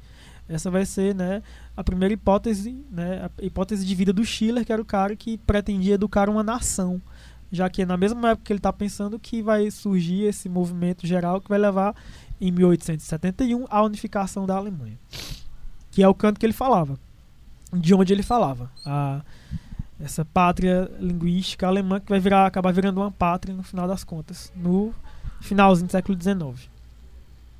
Bom, o Schiller escreve um livro chamado Sobre Poesia Ingênua e Sentimental para explicar dois tipos predominantes de relação dos poetas. Né? Existem os poetas ingênuos, os poetas ingênuos serão aqueles que vão falar da realidade tal qual ela é, então eles serão atravessados pela realidade, pelas coisas que acontecem, pelos sentimentos que estão fora deles, mas que vão chegar a eles de alguma forma. E toda a narrativa dos poetas na, é, dos poetas ingênuos vai ser né, a, de uma realidade real. Né? Eles vão falar. Eles não, eles não serão realistas no sentido que a gente estava falando ainda agora, mas eles vão falar na sua poesia da realidade. E em contraponto a eles, nós vai ter os filósofos sentimentais. então, você... no caso, os ingênuos seriam extrovertidos, né? Só pra gente se manter ainda dentro Será? Não sei. Calma, mulher, mas vamos lá. Os poetas sentimentais. Eu não sabia que era spoiler, foi mal. Foi, mas tudo bem. A vida é assim mesmo. Os poetas sentimentais Sim. são aqueles que vão falar dos seus sentimentos a partir dos objetos que eles vão encontrando na vida. Como o próprio nome já diz, sentimentais. E aí, se a gente for tentar entender o que é que o Jung está fazendo, né, de novo, que é essa teoria do tipos, ele vai entender que os poetas ingênuos vão ser aqueles né, perto do, da extroversão, tendentes à extroversão, porque vão falar daquilo que se lhes afeta. E os sentimentais seriam mais ou menos perto da introversão, já que eles vão falar a partir dos conteúdos que os alimentam. Dos conteúdos internos, né? É. E aí ele continua nessa tendência, né? O Schiller vai ser esse grande educador da pátria alemã e vai falar dessas duas tendências que a gente não pode historicamente ignorar também como isso chega ao Jung, né? Já que vai ter nessa grande leitura de, do que, que é poesia ingênua e do que, que é poesia sentimental. Ah, a poesia ingênua vai falar de grandes heróis do passado, vai ser o Ocean, que é esse, esse poeta mítico celta.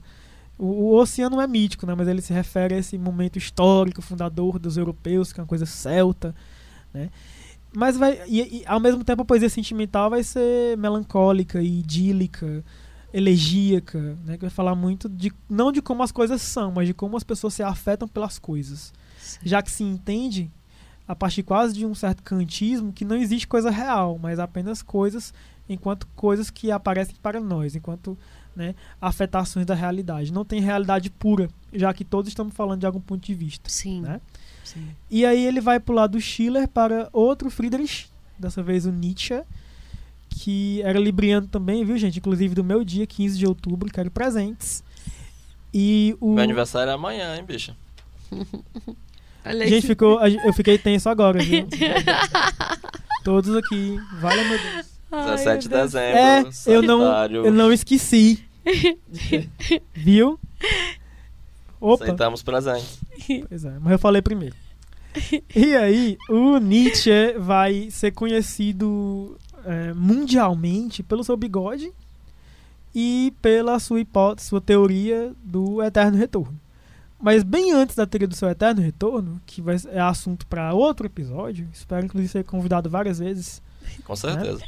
Né? A gente só, só chama gente ótima pra cá, né? Não é? Nossa senhora, dá pra fazer um negócio assim. Ai, incrível. para! Eu quero cachê. Tem um cafezinho lá embaixo. Aí, gente, o, a teoria do Eterno vai... Retorno, tu falou que ele é mais conhecido pelo bigode e pelo Eterno, pelo Eterno Retorno. Retorno. Mas antes, bem antes disso, vai ter essa hipótese do, do que o Nietzsche vai criar para explicar a especificidade da civilização grega, que era tipo assim, nós estuda hoje, sei lá, informação, mas os alemães do século XIX estudavam gregos. Era a principal preocupação deles eram os gregos e não sei o que, e era eles eram viciados em gregos. E aí o Nietzsche vai ele vai escrever no seu primeiro livro chamado O Nascimento da Tragédia ou O Pessimismo Grego.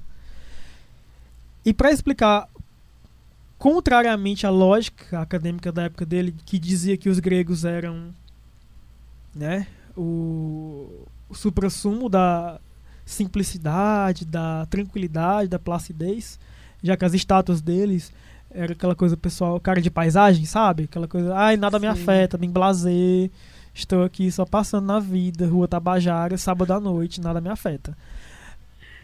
O Nietzsche vai ser o contrário, dizer que os gregos eram muito mais passionais do que se imaginava, que por debaixo daquela aparência tranquila havia um monstro, né, de pulsões e de sentimentos, né. Não é à toa que o, o, o ambiente cultural que gerou Nietzsche gerou também Freud, né? Eles vão falar de pulsões Sim. desgarradas, selvagens, né? E aí a, a, a, o nome que o Nietzsche vai criar vai ser Apolíneo e Dionisíaco. Apolíneo porque vai se referir ao deus da luminosidade, Apolo, deus da simetria, deus da, da música lírica, e Dionisíaco relacionado ao Dionísio, que é o cara mais sombrio, o irmão mais novo, ovelha, né? Diferentona da família e vai ser o cara do, do desse, desse som mais selvagem. É mais engraçado que o, o, o, Jung relaciona muito fortemente Dionísio a Wotan, né? O deus das tempestades, da caçada selvagem, da magia. Ao que seria o Odin da mitologia germânica. Ah, não sabia não. Sim, ele faz essa relação. Olha aí, vivendo e aprendendo. Mas, é, nesse sentido, é, o, o Zeus não seria relacionado a, Odin, né? Diretamente. Não, ele acha o, o, o Wotan como alguém tormentoso, porque também ele é um deus da loucura, né? É, mais próximo do Dionísio. Pois é, no tarô mitológico, Dionísio é a carta do louco, né? Que é aquele cara que está dançando meio pelado, assim, meio doido na, na beira de um abismo. Então, do mesmo modo que Apolo representa a ordem, a regularidade e, e, na arte a tranquilidade, Dionísio vai representar o, duas coisas que os gregos tinham no carnaval deles, né? Que era o êxtase, que era eles saírem do corpo deles, e o entusiasmo, que era o Deus entrar no corpo deles. Então, os bacanais eram em relação a Baco, né? que era outro nome de, de Dioniso, que é essa coisa dessa quebra da ordem civilizatória, mas que é tão importante para a civilização quanto a ordem civilizatória. Né? Então essas duas tendências antagônicas, mas de certo modo complementares, vão reatualizar algo que a gente já está vendo se repetir várias vezes na história da filosofia, que o Jung vai tipificar né, da maneira que a gente está trabalhando aqui. Dessa forma, a, a, a maneira como Jung apresenta o problema que ele traz a partir de Nietzsche é dizer que o Apolo né, e o Dionísio representam essas duas potências diferentes, antagônicas da natureza humana. E na interpretação dele, que eu não sei muito bem se eu, se eu penso igual, mas de acordo com a interpretação dele, do modo como ele lê Nietzsche, Apolo vai ser essa, o Apolíneo vai ser essa apropriação de formas internas, esse observar desse sonho de ordem que acaba levando ele para uma tendência, né, introvertida, e Dioniso vai ser esse esse translocar, né? E essa reestruturação, né? A partir dos objetos apresentados pelo, pelo mundo exterior. Então, o Jung colocaria Apolo de um lado mais introvertido e Dionísio mais do lado extrovertido. E quando tu diz que tu não concorda, é porque a tua leitura desses dois deuses... É diferente. É diferente. É, desses, a partir da, do nascimento da tragédia do Nietzsche, sabe? Certo. Não, e eu, e eu, eu super eu, eu acho super massa que você discorde e tem outra visão. Né? É, estranho mesmo. E é porque também ele vai, ele vai, a partir do Nietzsche e do Apolíneo Dionisíaco, fazer uma distinção entre os tipos racionais, pensamento e sentimento, e os tipos estéticos, né? a intuição e a percepção. E aí ele complexifica para além da introversão sim, e extroversão. Sim, sim, sim. Mas de qualquer sorte, não dá pra gente entrar em todos os detalhes do livro, né? É, é importante. Só que, assim, é- essa, essa conversa dá pelo menos uma estrutura básica, né? Como sempre a gente fala, para quem quiser aprofundar. E aí a gente chega no William James com as noções de empirismo e racionalismo. Isso, o James começar? ele vai falar sobre isso em um livro chamado Pragmatism, né, que é o pragmatismo. Eu li muito o James por conta do Jung, né? Sim. Ele é uma influência decisiva, assim, mais Sim. importante que Freud, por sinal. A esse mito freudocêntrico, né? E o James ele vai falar em tough-minded e tender-minded, né? Os de cabeça dura e os de cabeça mole, cabeça suave, né? Sim. É, e aí vai ser o tipo Mente fria, pivete. é, vai ser o tipo empírico, né? E o tipo racionalista. E é Uhum. muito engraçado porque vai, vai se ajustar muito perfeitamente a essa ideia do Jung de introversão e extroversão.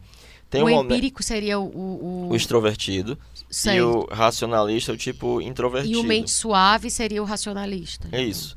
Tough-minded é o, o, o, em- o empírico, né? Sim. Porque ele vai propor uma postura empírica e antirracionalista, mas não anti, mas não anti-intelectualista. E aí dá para entender através de uma alegoria que ele usa. Sim. de que o empirista é como a abelha. Ele vai até as flores, colhe o néctar das flores e com isso ele faz o mel. Já o racionalista seria como uma aranha, que produz sua teia a partir de si próprio. E aí você percebe claramente uma, um valor que é dado ao exterior e um valor que é dado ao interior. Uhum. E aí o Jung diz que o, o James quase consegue resolver problemas universais, porém, a mesmo ele não conseguindo, ele fala que o método dele é indispensável. E de fato o Jung era um, um- um pragmático, né? Ele segue e arrisca o método pragmático eh, do William James, né? E aí o, o que é que caracteriza o o tough-minded, a, a categoria empírica, né? Sim. é alguém que nunca se afasta da, dos fatos. É alguém que não acredita no- na verdade. Aquela coisa da realidade dura, é, né? exatamente. É, pro, pro tender-minded, pro racionalista, existe a verdade, como a gente viu pro Platão, a noção de unidade. Uhum. E aí, quando você achar a verdade, você pode descansar. Seja ela o espírito, a alma, a força vital, qualquer coisa. Para o, o empirista, né, o que vai existir são verdades no plural, que elas são verdades operacionais que servem para gerar mais trabalho. Que no fundo elas são só conceptual shortcuts, atalhos conceituais que lhe permitem se mover mais rapidamente dos fenômenos empíricos. Né? Então aí você vê que o que importa são os fatos para o empirista, enquanto para o racionalista ele quer a dis- distância dos fatos. Você vê que eu, tava, eu assisti uma entrevista do Slavoj Žižek para nosso é, nosso programa sobre esquerda e direita Sim. e ele falava assim: não, às vezes eu leio sobre um filme e tenho uma ideia, então eu nem me preocupo em assistir o filme, porque vai que o Hum. filme muda a ideia boa que eu tive. Então eu vou e vou na minha ideia. É Então você vê total. exatamente que ele é uma aranha. Ele Sim. produz a teia a partir dele mesmo. Essas metáforas biológicas são muito boas. Que aqui Né? já tem duas. Essa que tu cita da abelha e versus a aranha. E a outra lá dos animais que devoram. É, E dos- exatamente. qual é o outro? É o devouring type e o outro. Mas eu esqueci qual era o nome que o Blake usava. Que é mas- o animal que devora e o outro que se espalha. É, né? um é o, o- o predador carnívoro e o outro o herbívoro. o herbívoro. É, são né? muito boas essas metáforas. Sim, voltando ao Zizek, né? Que nesse caso é um tipo. Pois é, um tipo Introvertido. claramente, né? Sim. É, porque as ideias dele vêm dele, né? Vêm de dentro, ele é uma aranha, né? E tanto, é que, os fatos, né? tanto é que ele é um racionalista, como o Hegel, Sim. como é, tantos outros filósofos você pode colocar nessa chave do racionalismo. Uhum. E aí o James vai dizer que a escolha, no fundo, pela sua postura filosófica, ela vai ser pessoal, nesse sentido, porque ela vai corresponder a um tipo. Sim. Então, se você é um tipo é, empírico, você vai inclinar-se em direção às coisas que você já acredita de antemão. Tanto é que ele vai dizer que a- as nossas convicções mais fortes são as menos científicas. Até porque postei isso no, no no Instagram. fundo isso. você acha que é assim porque você acha que é, A nossa premissa mais importante nunca é dita, né? é e nunca é dita. É. Quando eu fiz A gente meu... nem sabe às vezes. Sim, Exato. sim. Quando eu fiz meu mestrado, né? é, eu não me toquei. Ideologia. Lembrei da ideia Sim, de ideologia. ideologia, né? exatamente. Sim, quando, Quando eu fiz meu meta- mestrado, eu esqueci que a minha alma mater, né, a UFC, é lacaniana. Sim. E para os lacanianos, depois que o Lacan define o inconsciente como estruturado como uma linguagem, não interessa muito ficar falando de inconsciente. O, ba o bacana é a linguagem, foda-se o inconsciente. Sim. E aí eu quis fazer um estudo epistemológico do surgimento da noção de inconsciente. E aí o pessoal veio me falar, para que fazer isso? Ah, Porque como historiador, para mim seria imediatamente evidente que era importante fazer. sim. E como junguiano, o problema fundamental da psicologia contemporânea é o inconsciente. E aí eu respondi isso colocando a citação do William James. Porque Sim. era o jeito de dizer, eu fiz porque eu quis. Que eu acho que é importante. Só que tu foi elegante. É, né? eu fui elegante. E aí, como é que isso foi James. recebido? Ah, foi mal. Mas eu caguei. Detesto meu mestrado. Menino. Pode falar essas coisas, não. É uma produção bastarda, não vai entrar nas minhas obras completas. Eu quero que seja queimado. Então, assim, a gente fez então esse voo, né, é, pela, por algumas é, visões, né, é, Getúlio. A gente encerra então com o James e tá, tá Ah, por tranquilo? mim tá ótimo. Faltou alguma coisa assim, tipo, eu acho que o digna de... principal foi falado. Então, ótimo. Então, agora a gente pode falar das quatro funções Do que interessa, né, gente? Vamos falar do que interessa. Das quatro funções psicológicas que o Heráclito já antecipou de alguma forma. Depois a gente vai falar dos oito tipos. E por fim a gente vai responder se todo mundo tem um tipo ou não. Podia ter um BuzzFeed, né? Dizendo que tipo psicológico você é. Ah, é? O nome do episódio é Qual é o seu tipo? Eu tô na dúvida se eu ponho Me erra ou Luz na Passarela que lá vem ela. Sob Tipo o risco assim. de ficar muito grande o título. Mas é isso. Então vamos falar dessas funções, Então o Heráclito. Jung vai falar de quatro funções da consciência, né? Sim. Duas que são racionais e duas que são irracionais, ou perceptivas, ou estéticas, né? As racionais ele também chama de judicativas. Hum. As racionais são pensamento e sentimento, e as irracionais são sensação e intuição. A sensação me diz que uma coisa existe. Tanto é que a partir da psicologia francesa vai chamar de função do real. né? Uhum. Então a sensação, ela tem. é, ela, por exemplo, se eu tô, eu tô vendo aqui o Getúlio, né? Tô, ele tá me dando um tchauzinho. Pronto, a Sim. minha sensação, ela me diz que tá, tem algo aqui na minha frente. Certo. Aí, o meu pensamento, que é um processo de comparação e diferenciação com a utilização da memória, vai me dizer, ah, esse é o Getúlio, ele não é a Paty. Sim. E Sim. aí, o meu, minha função sentimento, ele é uma função valorativa. E ela é Uhum. uma função racional, porque ela é diferente da emoção. Certo. Sentimento é algo que eu estou. É, é uma atividade. Uma emoção é algo que me toma. Sim. Né? Então, o meu sentimento ele vai me dizer que eu gosto do Getúlio, Sim. né? que eu quero me aproximar, que eu quero me afastar. Ele permite a construção de uma escala correta de valores. Uhum. E a intuição, que é uma percepção via inconsciente, ela vai ser uma espécie de premonição. Ela vai me dar a direção daquele, daquele objeto no tempo. Tipo, será que eu devo me aproximar do Sim, Getúlio? por exemplo, quando eu não? conheci o Getúlio lá no. Hum. E aí dizer o nome da empresa. No curso de inglês, um Sim. dia a gente tava. A gente se conhecia bem pouco, né? E aí a gente tava conversando e ele me disse, ah, fiz mestrado em Schiller. Aí no outro dia eu convidei pra, pra colaborar conosco lá no Instituto. E até Sim. ficou surpreso, né? Sim. É. Logo erro.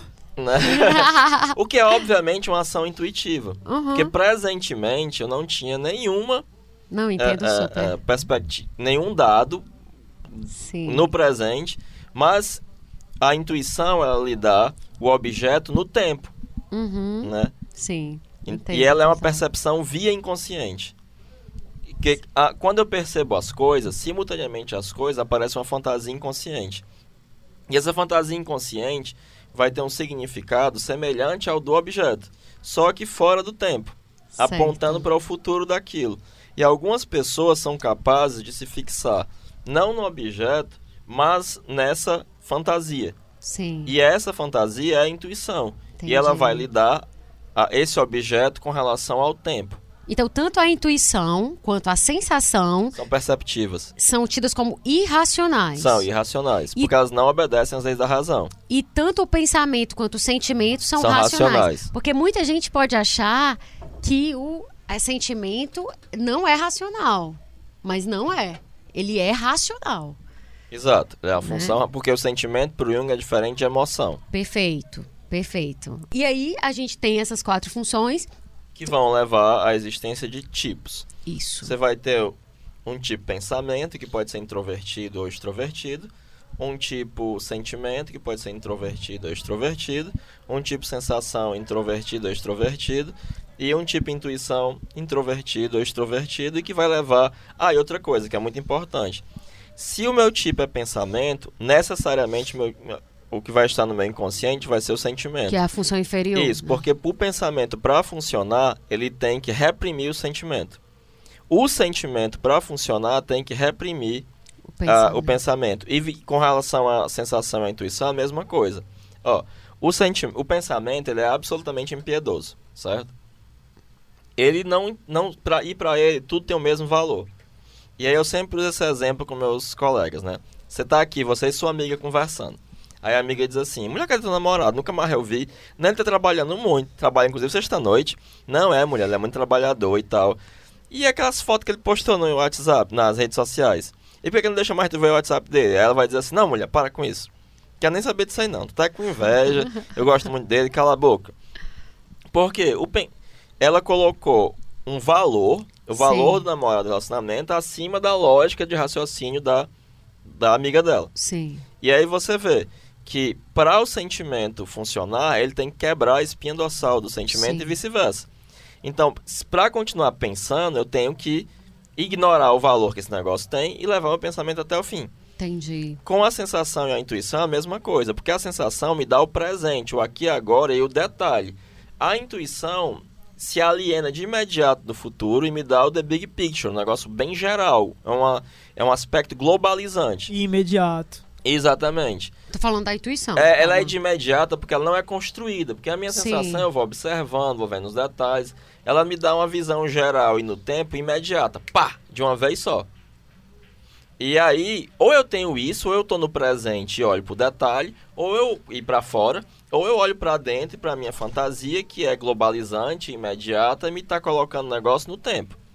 Então, para um funcionar, tem que reprimir o outro. Então, né? no Isso é caso, muito é, como se fosse dois pares. Você tem introversão e extroversão. Ok.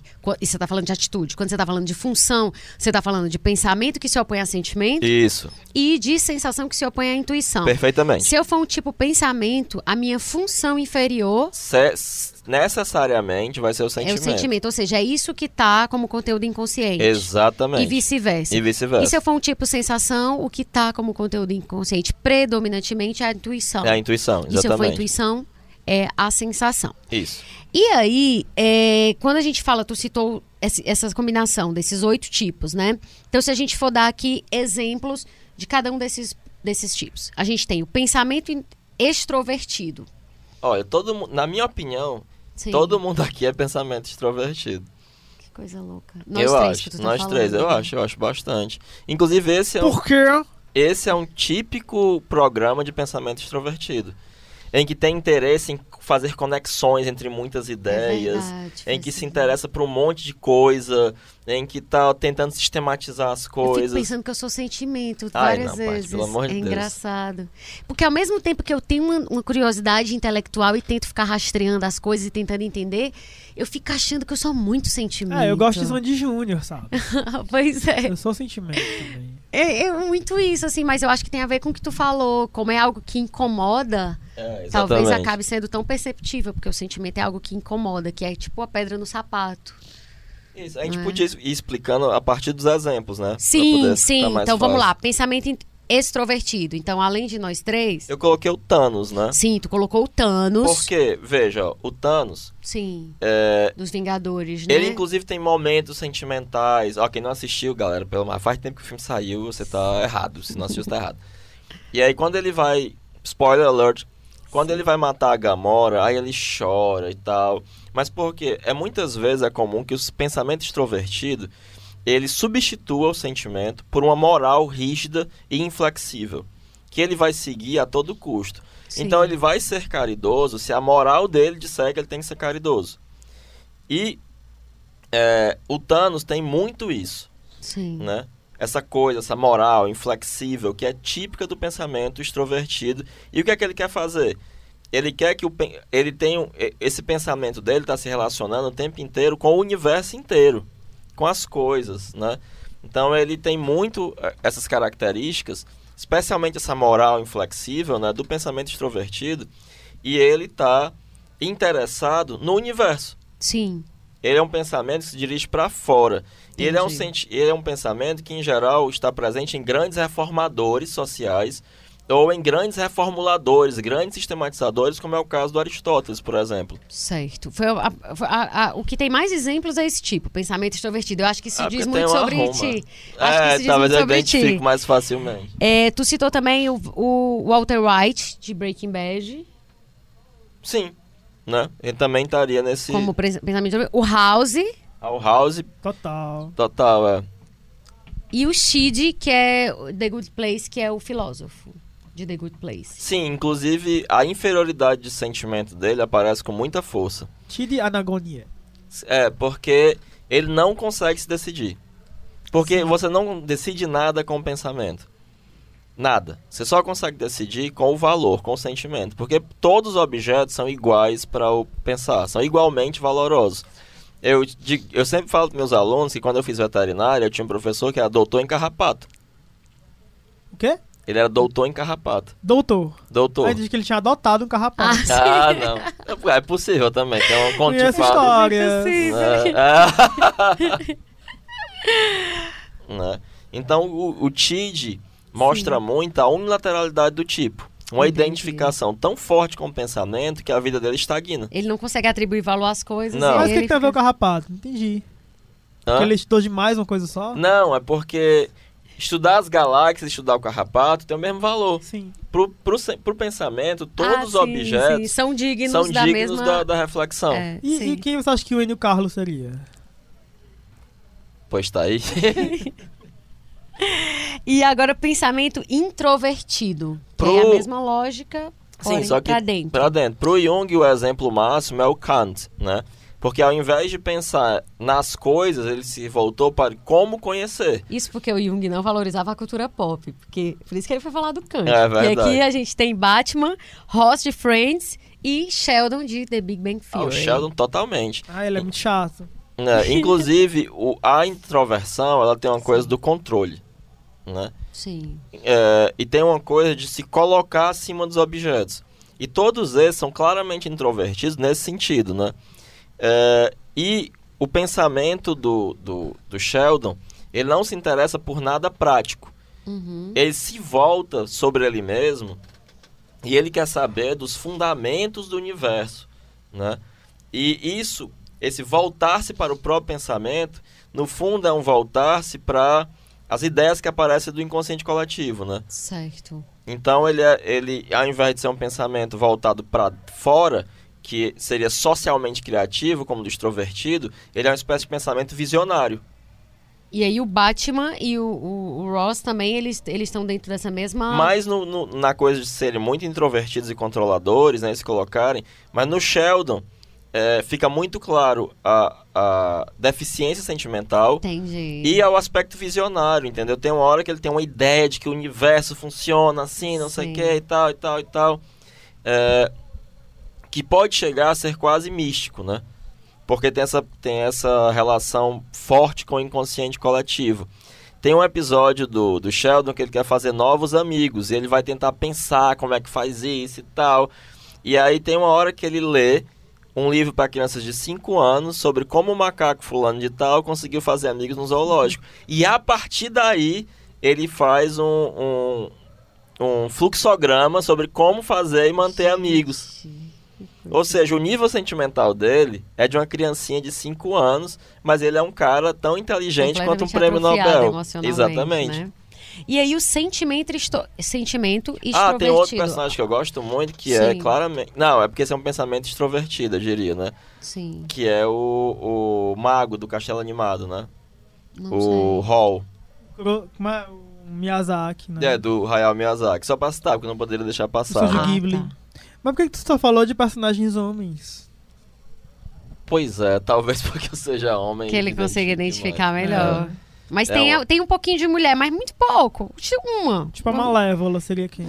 Pois é, me perguntaram da. da... É verdade, tu disse que alguém Da Malévola, na, na né? enquete. Eu É, acho que ela é que é- extrovertida. Sim. Talvez, mas ela também é meio controladora. Eu acho que a Malévola você tem aí uma coisa de uma, de uma troca, né? De alguém. Um, um tipo sentimental podado, né? que foi tão podada que foi para o lado oposto. E ao recuperar as asas, ela recupera o aspecto é, genuíno da personalidade dela. Porque depois ela se torna. Ela vai ter um caráter de, um, de uma espécie de raciocínio. Vai ter uma carta de introversão muito forte. Mas em seguida você vê que ao se relacionar, ao estabelecer um Eros com a menina, ela é, readquire justamente algo muito valoroso, que é uma relação com os objetos pautada pelo sentimento.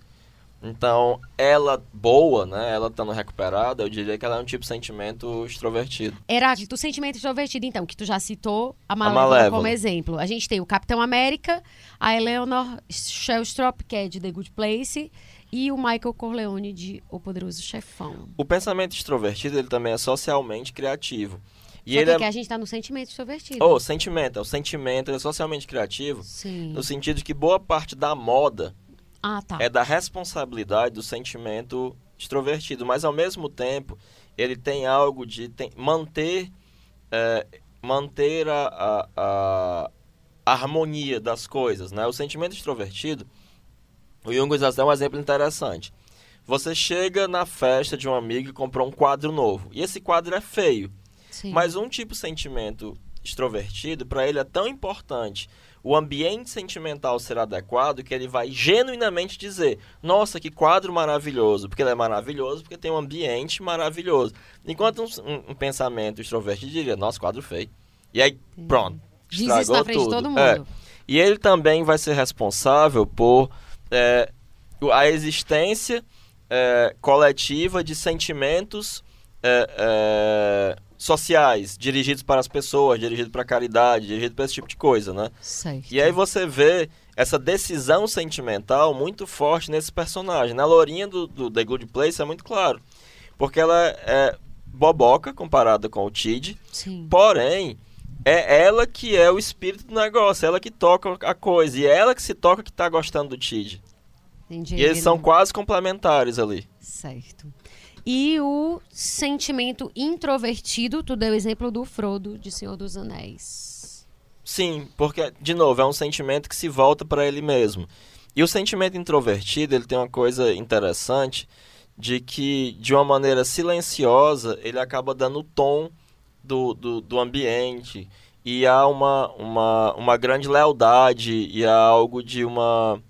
É, ele pode não ser socialmente criativo, né? Sim. Mas ainda assim, e ele vai ter um caráter místico, né?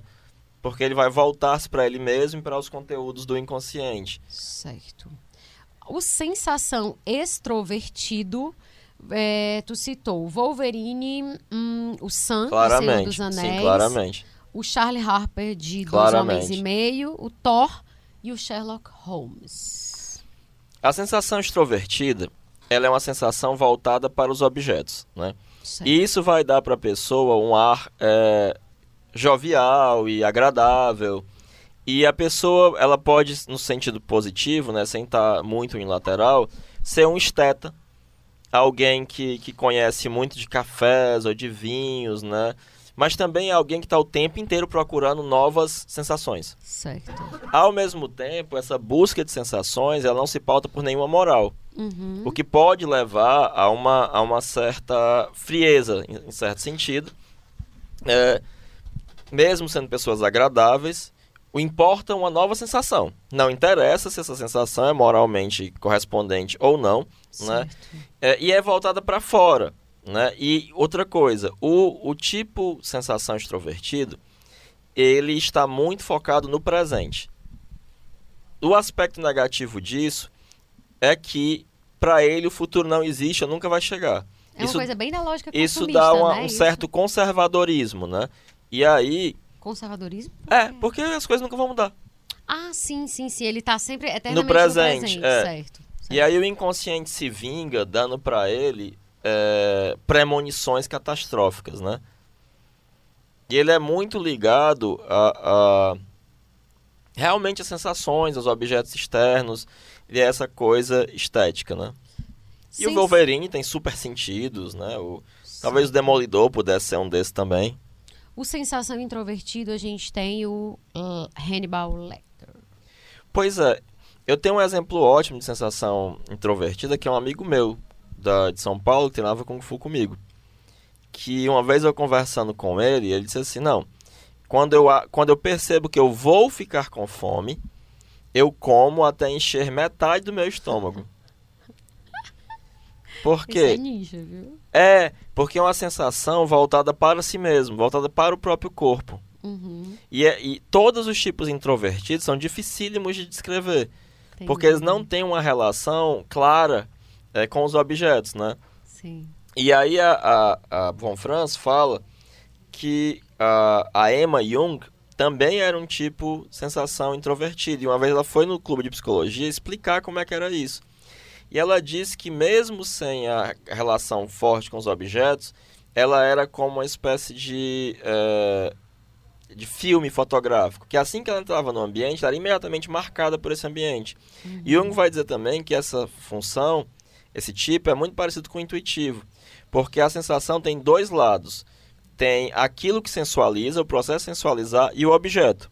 Sim. A sensação introvertida vai, voltar, vai se voltar para o processo de sensualizar e para as sensações do próprio corpo. Agora, engraçado, porque tu colocou logo o cara que é esse psicopata. Mas canibal. você vê que ele tem as características da sensação de que ele é um esteta, de que ele é refinado, de que ele é, é, a comida, o alimento. Mas ao mesmo tempo, você vê que ele não tem nenhuma moral, Hum, zero moral. Ele é um exemplo bem exacerbado, né? certo. da sensação e que ele também tem, tem essas características da introversão, Certo. né? De colocar-se acima dos objetos, etc. Mas assim, é, todos os, os personagens que eu coloquei aqui estão abertos à discussão. Sim. A gente trouxe para São exemplos. aproximações É. pra você. Se você, nosso ouvinte, achar que não, vai lá, nos come- comenta com a gente, diz que acha que é outra Sim, coisa, sim, sem sim. problema. Ok. É, o intui... Não, o intuição extrovertido, tu citou como exemplo Tony Stark. Sim, porque o Jung ele vai falar do intuitivo extrovertido em duas perspectivas. Sim. Ele pode ser alguém que está essa premonição dele está voltada para fora Certo. e ele pode ser aquele grande é, é, futurista. Como o, Stark é um futurista. Uhum. Ele está pensando a próxima coisa que vai The acontecer. next big thing. É, né? me leva, me leva inclusive a pensar no criador da Apple, né? Ah, o Steve, Jobs, né? Boa. É, e ou naquele cara que aposta na bolsa, ou que saca que o ouro na Patagônia vai ser a grande coisa que vai dar muito dinheiro, Sim. Né? Sim. ou também é, o sujeito que cuja intuição está voltada para pessoas. Então, Uhum. olha, esse garoto aqui tem talento. Esse aqui Esses vai, líderes, vai dar né? bom. Esses- É, exatamente. De formar lideranças, etc. Por isso eu pensei no Stark, né? Entendi. Agora, claramente, a função o pensamento dele também é muito desenvolvido, né? Entendi. Ok. E por fim, o intuição introvertido, que aí tu deu como exemplo o Holden Ford da série Mind Hunter. Sim, porque ele vai, vai por mais que ele esteja se interessando por esses, pelos é, psicopatas, ele tem uma grande ideia, uma grande intuição, né? De, nossa, mas a gente tem isso aqui à disposição, por que ninguém está estudando isso, né? E é muito interessante que e isso é também tem, uma- tem algo de visionário, mas no sentido que está muito distante da percepção da época, que ele teve um insight vindo do inconsciente, se ligou a isso, Sim. né? Mas o intuitivo, o introvertido, tem uma característica quase mística, né? Porque ele vai estar afastado do mundo e muito ligado a essas ideias. É, o- os tipos introvertidos, Sim. eles são muito difíceis de você encontrar, inclusive personagens que dêem contas dele. Eu coloquei o Holden Ford, mas ele teria características, algumas características da intuição introvertida, mas não todas. Ele é diria. como se fosse o mais introvertido de todos, é isso? Mais o introvertido de todos, mais voltado para dentro de si, o mais insondável. É, e ao mesmo tempo você vê que ele age sempre a partir dele mesmo.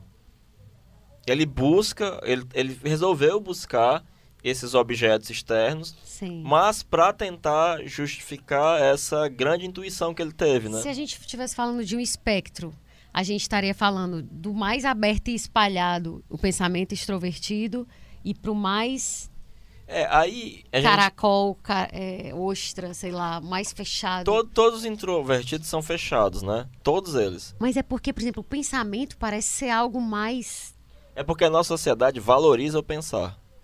É, E o é- brasileiro é valoriza é- também a sensação. a é gente é muito sensualista. Que eu digo assim, o pensamento parece que é alguma coisa mais fácil de você comunicar do que a intuição. Ah, com certeza. Com certeza. Entende? Até porque quando você comunicar uma intuição pra pessoa, ninguém vai entender porque não é presente, é futuro. Pronto. A intuição parece a, a mais enigmática, né? Com certeza, sem sombra de elas. dúvida. E a pergunta que eu já antecipei, mas que é, ela serve para fechar essa coisa, porque foi essa discussão, porque foi uma coisa que me gerou muitas perguntas. Eu fiquei, ai, qual é meu tipo, qual é meu tipo? E todo mundo tem um tipo.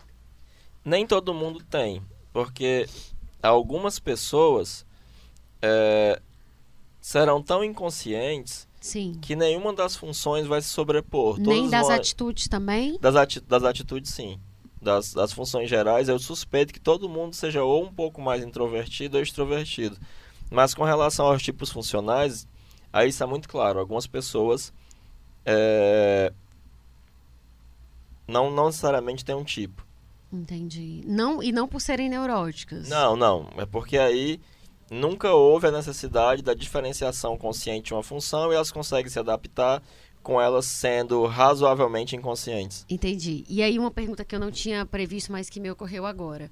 A gente falou do par, é, pensamento versus sentimento e intuição versus sensação. E aí, Sim. o que é que, já que o, te- o tipo pensamento ele tem como função inferior o sentimento, onde é que fica então a sensação e a intuição no caso dele? Fica na função auxiliar. Hum, não tínhamos falado disso. Até Exatamente, então. porque há também uma função auxiliar. E uma segunda função auxiliar que pode ser desenvolvida. E a segunda função auxili- auxiliar seria o inferior da, da primeira Exato. função auxiliar. Exatamente. Então, por exemplo, eu posso ser pensamento, eu só for pensamento, Ó, a minha inferior exemplo, é sentimento, a minha isso. auxiliar pode ser intuição. Isso. E E, a a, segunda auxiliar auxiliar, que raríssimas pessoas têm, porque passaram por um longo e penoso desenvolvimento psicológico, seria a sensação. Entendi. Eu, por exemplo, eu acho que eu sou um tipo de pensamento extrovertido com uma intuição muito forte. Entendi. Ok. Eu sempre acho também que eu tenho intuição boa, mas enfim, já não sei mais nada depois de- dessas coisas, dessas ideias do Jung, eu não sei mais de nada. E, de novo, retomando algo que o, o pessoal já deve achar, que o Getúlio foi embora. Getúlio está aqui. É, Getúlio, é, Oi. Tu, tu falou alguma coisa que eu acho que é importante a gente ressaltar aqui, que você não é uma coisa só. Né? Até porque se a outra função ela é inconsciente, mas ela ainda está lá. Ela existe. É, o inconsciente não é algo que precisa ser desenterrado para aparecer. Ele está o tempo inteiro atravessando a consciência. E é, não é cara, caracteriológica. Quando a gente está falando desses tipos, o Getúlio é pensamento Nem é e pronto, isso. Não é, não é assim. É, na verdade, é a forma como você conseguiu sobreviver no mundo. Por exemplo, se um dia eu entrasse no processo de individuação, tem uma Sim. galera que é assim, ah, porque no meu processo de individuação. Gente, eu acho que vocês estão brega. Isso é brega de verdade. É, chegaria um momento em que eu teria que sacrificar minha função intelectual, que é o que eu tenho de mais importante, e voltar a ser uma criança, né? No meu processo adaptativo. E, obviamente, isso é uma morte. Então, a pessoa fala, nem o processo de individuação. Gente, pensem duas Eu vezes. sou o tipo da pessoa, né? É. Entendi. Eu até falava, Uhum. é, eu sempre digo para meus alunos, é, se alguém estiver falando do seu processo de individuação, assim, ah, porque sem estar derramando lágrimas de sangue, é porque é mentira. É É porque é só uma afetação, porque é só uma pose, né? Ok. Getúlio, você quer falar mais alguma coisa? A gente já vai para as dicas de livros do episódio. Mas tu gostaria de falar? Não, tô tranquilo. Tá de boa. é isso. Então, as dicas de livro sobre esse assunto de hoje, para quem quiser se aprofundar nos tipos psicológicos, são um livro que o Heráclito não gosta, mas que eu achei que, tipo assim, é, é, é introdutóriozinho e, e- e- vale, assim, para quem estiver querendo várias fontes. Introdução à Psicologia Junguiana de Calvin S. Hall e Vernon. Ai, eu acho esse livro podre. Ele odeia esse eu livro. odeio com todas as forças no meu coraçãozinho. O outro é Tipos Psicológicos do Jung, que é o, o livrão base desse episódio. A Tipologia de Jung e a Função Inferior, que é da Von Franz e do James Esse é Hillman. sensacional, apesar do Hillman. E o método de Jung do Heráclito, que ainda não está publicado, mas Se que Deus ele, quiser, ano que vem sai. que é o ele me mandou em PDF, quer dizer, em doc e aí me ajudou bastante na pesquisa deste episódio.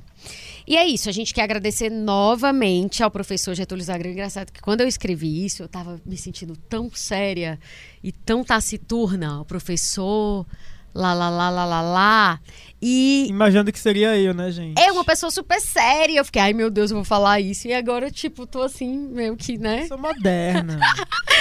É isso, mas eu quero agradecer de novo, porque a gente convidou semana passada e prontamente ele topou e eu amei. Não poderia amar mais Getúlio. Para! Eu sei.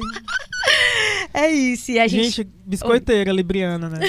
Mas o pessoal fala, eu tenho uma opinião sobre a história de biscoiteiro. Todo mundo é. E quem disser que não é, tá fingindo. Porque quem gosta de ser rejeitado? Ninguém. E não vem me dizer que gosta, porque se você disser que gosta é porque você quer chamar a atenção sendo rejeitado. Não existe. Todo mundo é biscoiteiro, só muda o grau. Eu acho. Deve ser, né? A biscoiteira falando. É, a gente quer também. Novo tipo, biscoiteiro. É, é. Verdades Biscoite- difíceis de engolir, né, gente? É, biscoiteiro extrovertido. E queremos deixar também o nosso agradecimento à Isadora Krieger. Acho chique esse nome. Ai, gente, eu fiquei tão, tão, tão emocionado com o gesto dela, assim. Poxa, amei. Muitíssimo obrigado mesmo, assim, real oficial. Sim, adorei mesmo. E o livro Muito chegou obrigado. há mais ou menos 10 ou 12 dias. E eu tô te entregando hoje, que foi o dia que a gente se viu depois que chegou o livro, que é um dia antes do teu aniversário. Ela fez um gesto tão bonito. O livro é muito bonito, eu ainda não li, mas é lindíssimo, Muito. achei um vermelho Então eu te entreguei fabuloso. agora, né? Porque É, tu não leu porque tu não tem exatamente. consideração. É porque eu te entreguei Mas ela mandou junto com o livro uma pedrinha que veio da casa do Jung, assim, eu fiquei agora. Uma emocionadíssimo. pedrinha do jardim da casa É. do Jung, que uma amiga dela trouxe. E, e aí ela tinha quatro pedrinhas e deu uma pra mim e outra pra ti. Achei super, super fofo. Muito obrigado, assim. O, o, o Instagram dela é arroba Isadora Krieger. E o nome do livro é Explorações Cardiomitológicas, que é um livro que ela publicou é, recentemente. E é isso, e aqui a gente fica nesse último episódio de 2019. Daqui a 15 dias, ou seja, dia 6 de janeiro, não terá programa, porque a gente vai estar de férias, Férias. né? Nem parece. R-O-L-A, férias. Mas a gente volta no dia 20 de janeiro pra continuar seguindo algumas pistas de como caminha a humanidade, seja lá o que que signifique. Né? O Assim Caminha a Humanidade tem o apoio da TV O Povo, emissora educativa da Fundação Demócrito Rocha. Em Fortaleza, você assiste no canal 48.1 na TV aberta, 23 na NET, 24 na Multiplay. No restante do Ceará, pelo canal 138 da Brisa Net. Para quem está em outras cidades, outros lugares, outros planetas, TV O Povo. Se pegar, né, se tiver internet. tvopovo.org.br. Se quiser ouvir alguma coisa que você perdeu, Spotify, Deezer, Google Podcasts, iTunes. No Eu queria dizer uma coisa. Oi. Eu queria usar esse momento do, do Lime Spot Sim. pra sugerir que vocês usem um agregador de pod- podcast chamado Castbox, que nesse agregador você consegue ver Ah. todos os episódios de qualquer podcast. Ele não, ele não faz triagem, ficam todos lá. Castbox. Usem. Ele não faz triagem, eu não entendi. Como assim? Tipo, alguns, pod- alguns agregadores não mostram, por exemplo, os primeiros episódios de um podcast muito antigo. Ah, tá. eu No Castbox tem, tipo, disso. todos, do xadrez verbal, sabe? Ah, todos do tá. Fórum de Teresina. sabe? Eu não sabia. Eu vou até anotar aqui pra eu procurar se já tá lá, porque alguns ah, já indexam Tá, eu automaticamente. Sério? Cashbox. Vale, pois eu vou ver, eu vou ver. Eu vou ver se o Assim que a minha humanidade tá lá. É, e é isso. É, continua vendo aí pelo Instagram e tal e tal. A gente vai passar um- uma semana sem ter, né? Mas quem não viu. Ai, meu Deus, que louca. Ouve que não ouviu ainda. E a gente termina por aqui o episódio 22 do podcast Assim Caminha a Humanidade. Roteiro, Pati Rabelo, consultoria, Heráclito Pinheiro, áudio edição, Mariana Vieira, arte da vitrine, Pati Rabelo, curadoria de Instagram e blog, Pati Rabelo, comercial. Heráclito Pinheiro. E eu aproveito esse momento, tô aqui aproveitando para dizer que você é empresário, você que tem uma universidade, você que tem uma escola, quiser ajudar o Assim Caminha a Humanidade a continuar trazendo esse conhecimento, essa coisa fantástica, essa cultura pop para você, pode falar comigo que estamos procurando patrocinadores. Ele virou, ele agora tá judeu raiz. Coordenação de produção, Chico Marim, estratégia digital João Vitor Duma, e convidado de hoje. Getúlio Zagreu, Muito obrigada por ficar com a gente até aqui. Feliz Natal, fez Hanukkah. feliz Ano Novo e até o próximo episódio em 2020. Beijo. Beijo.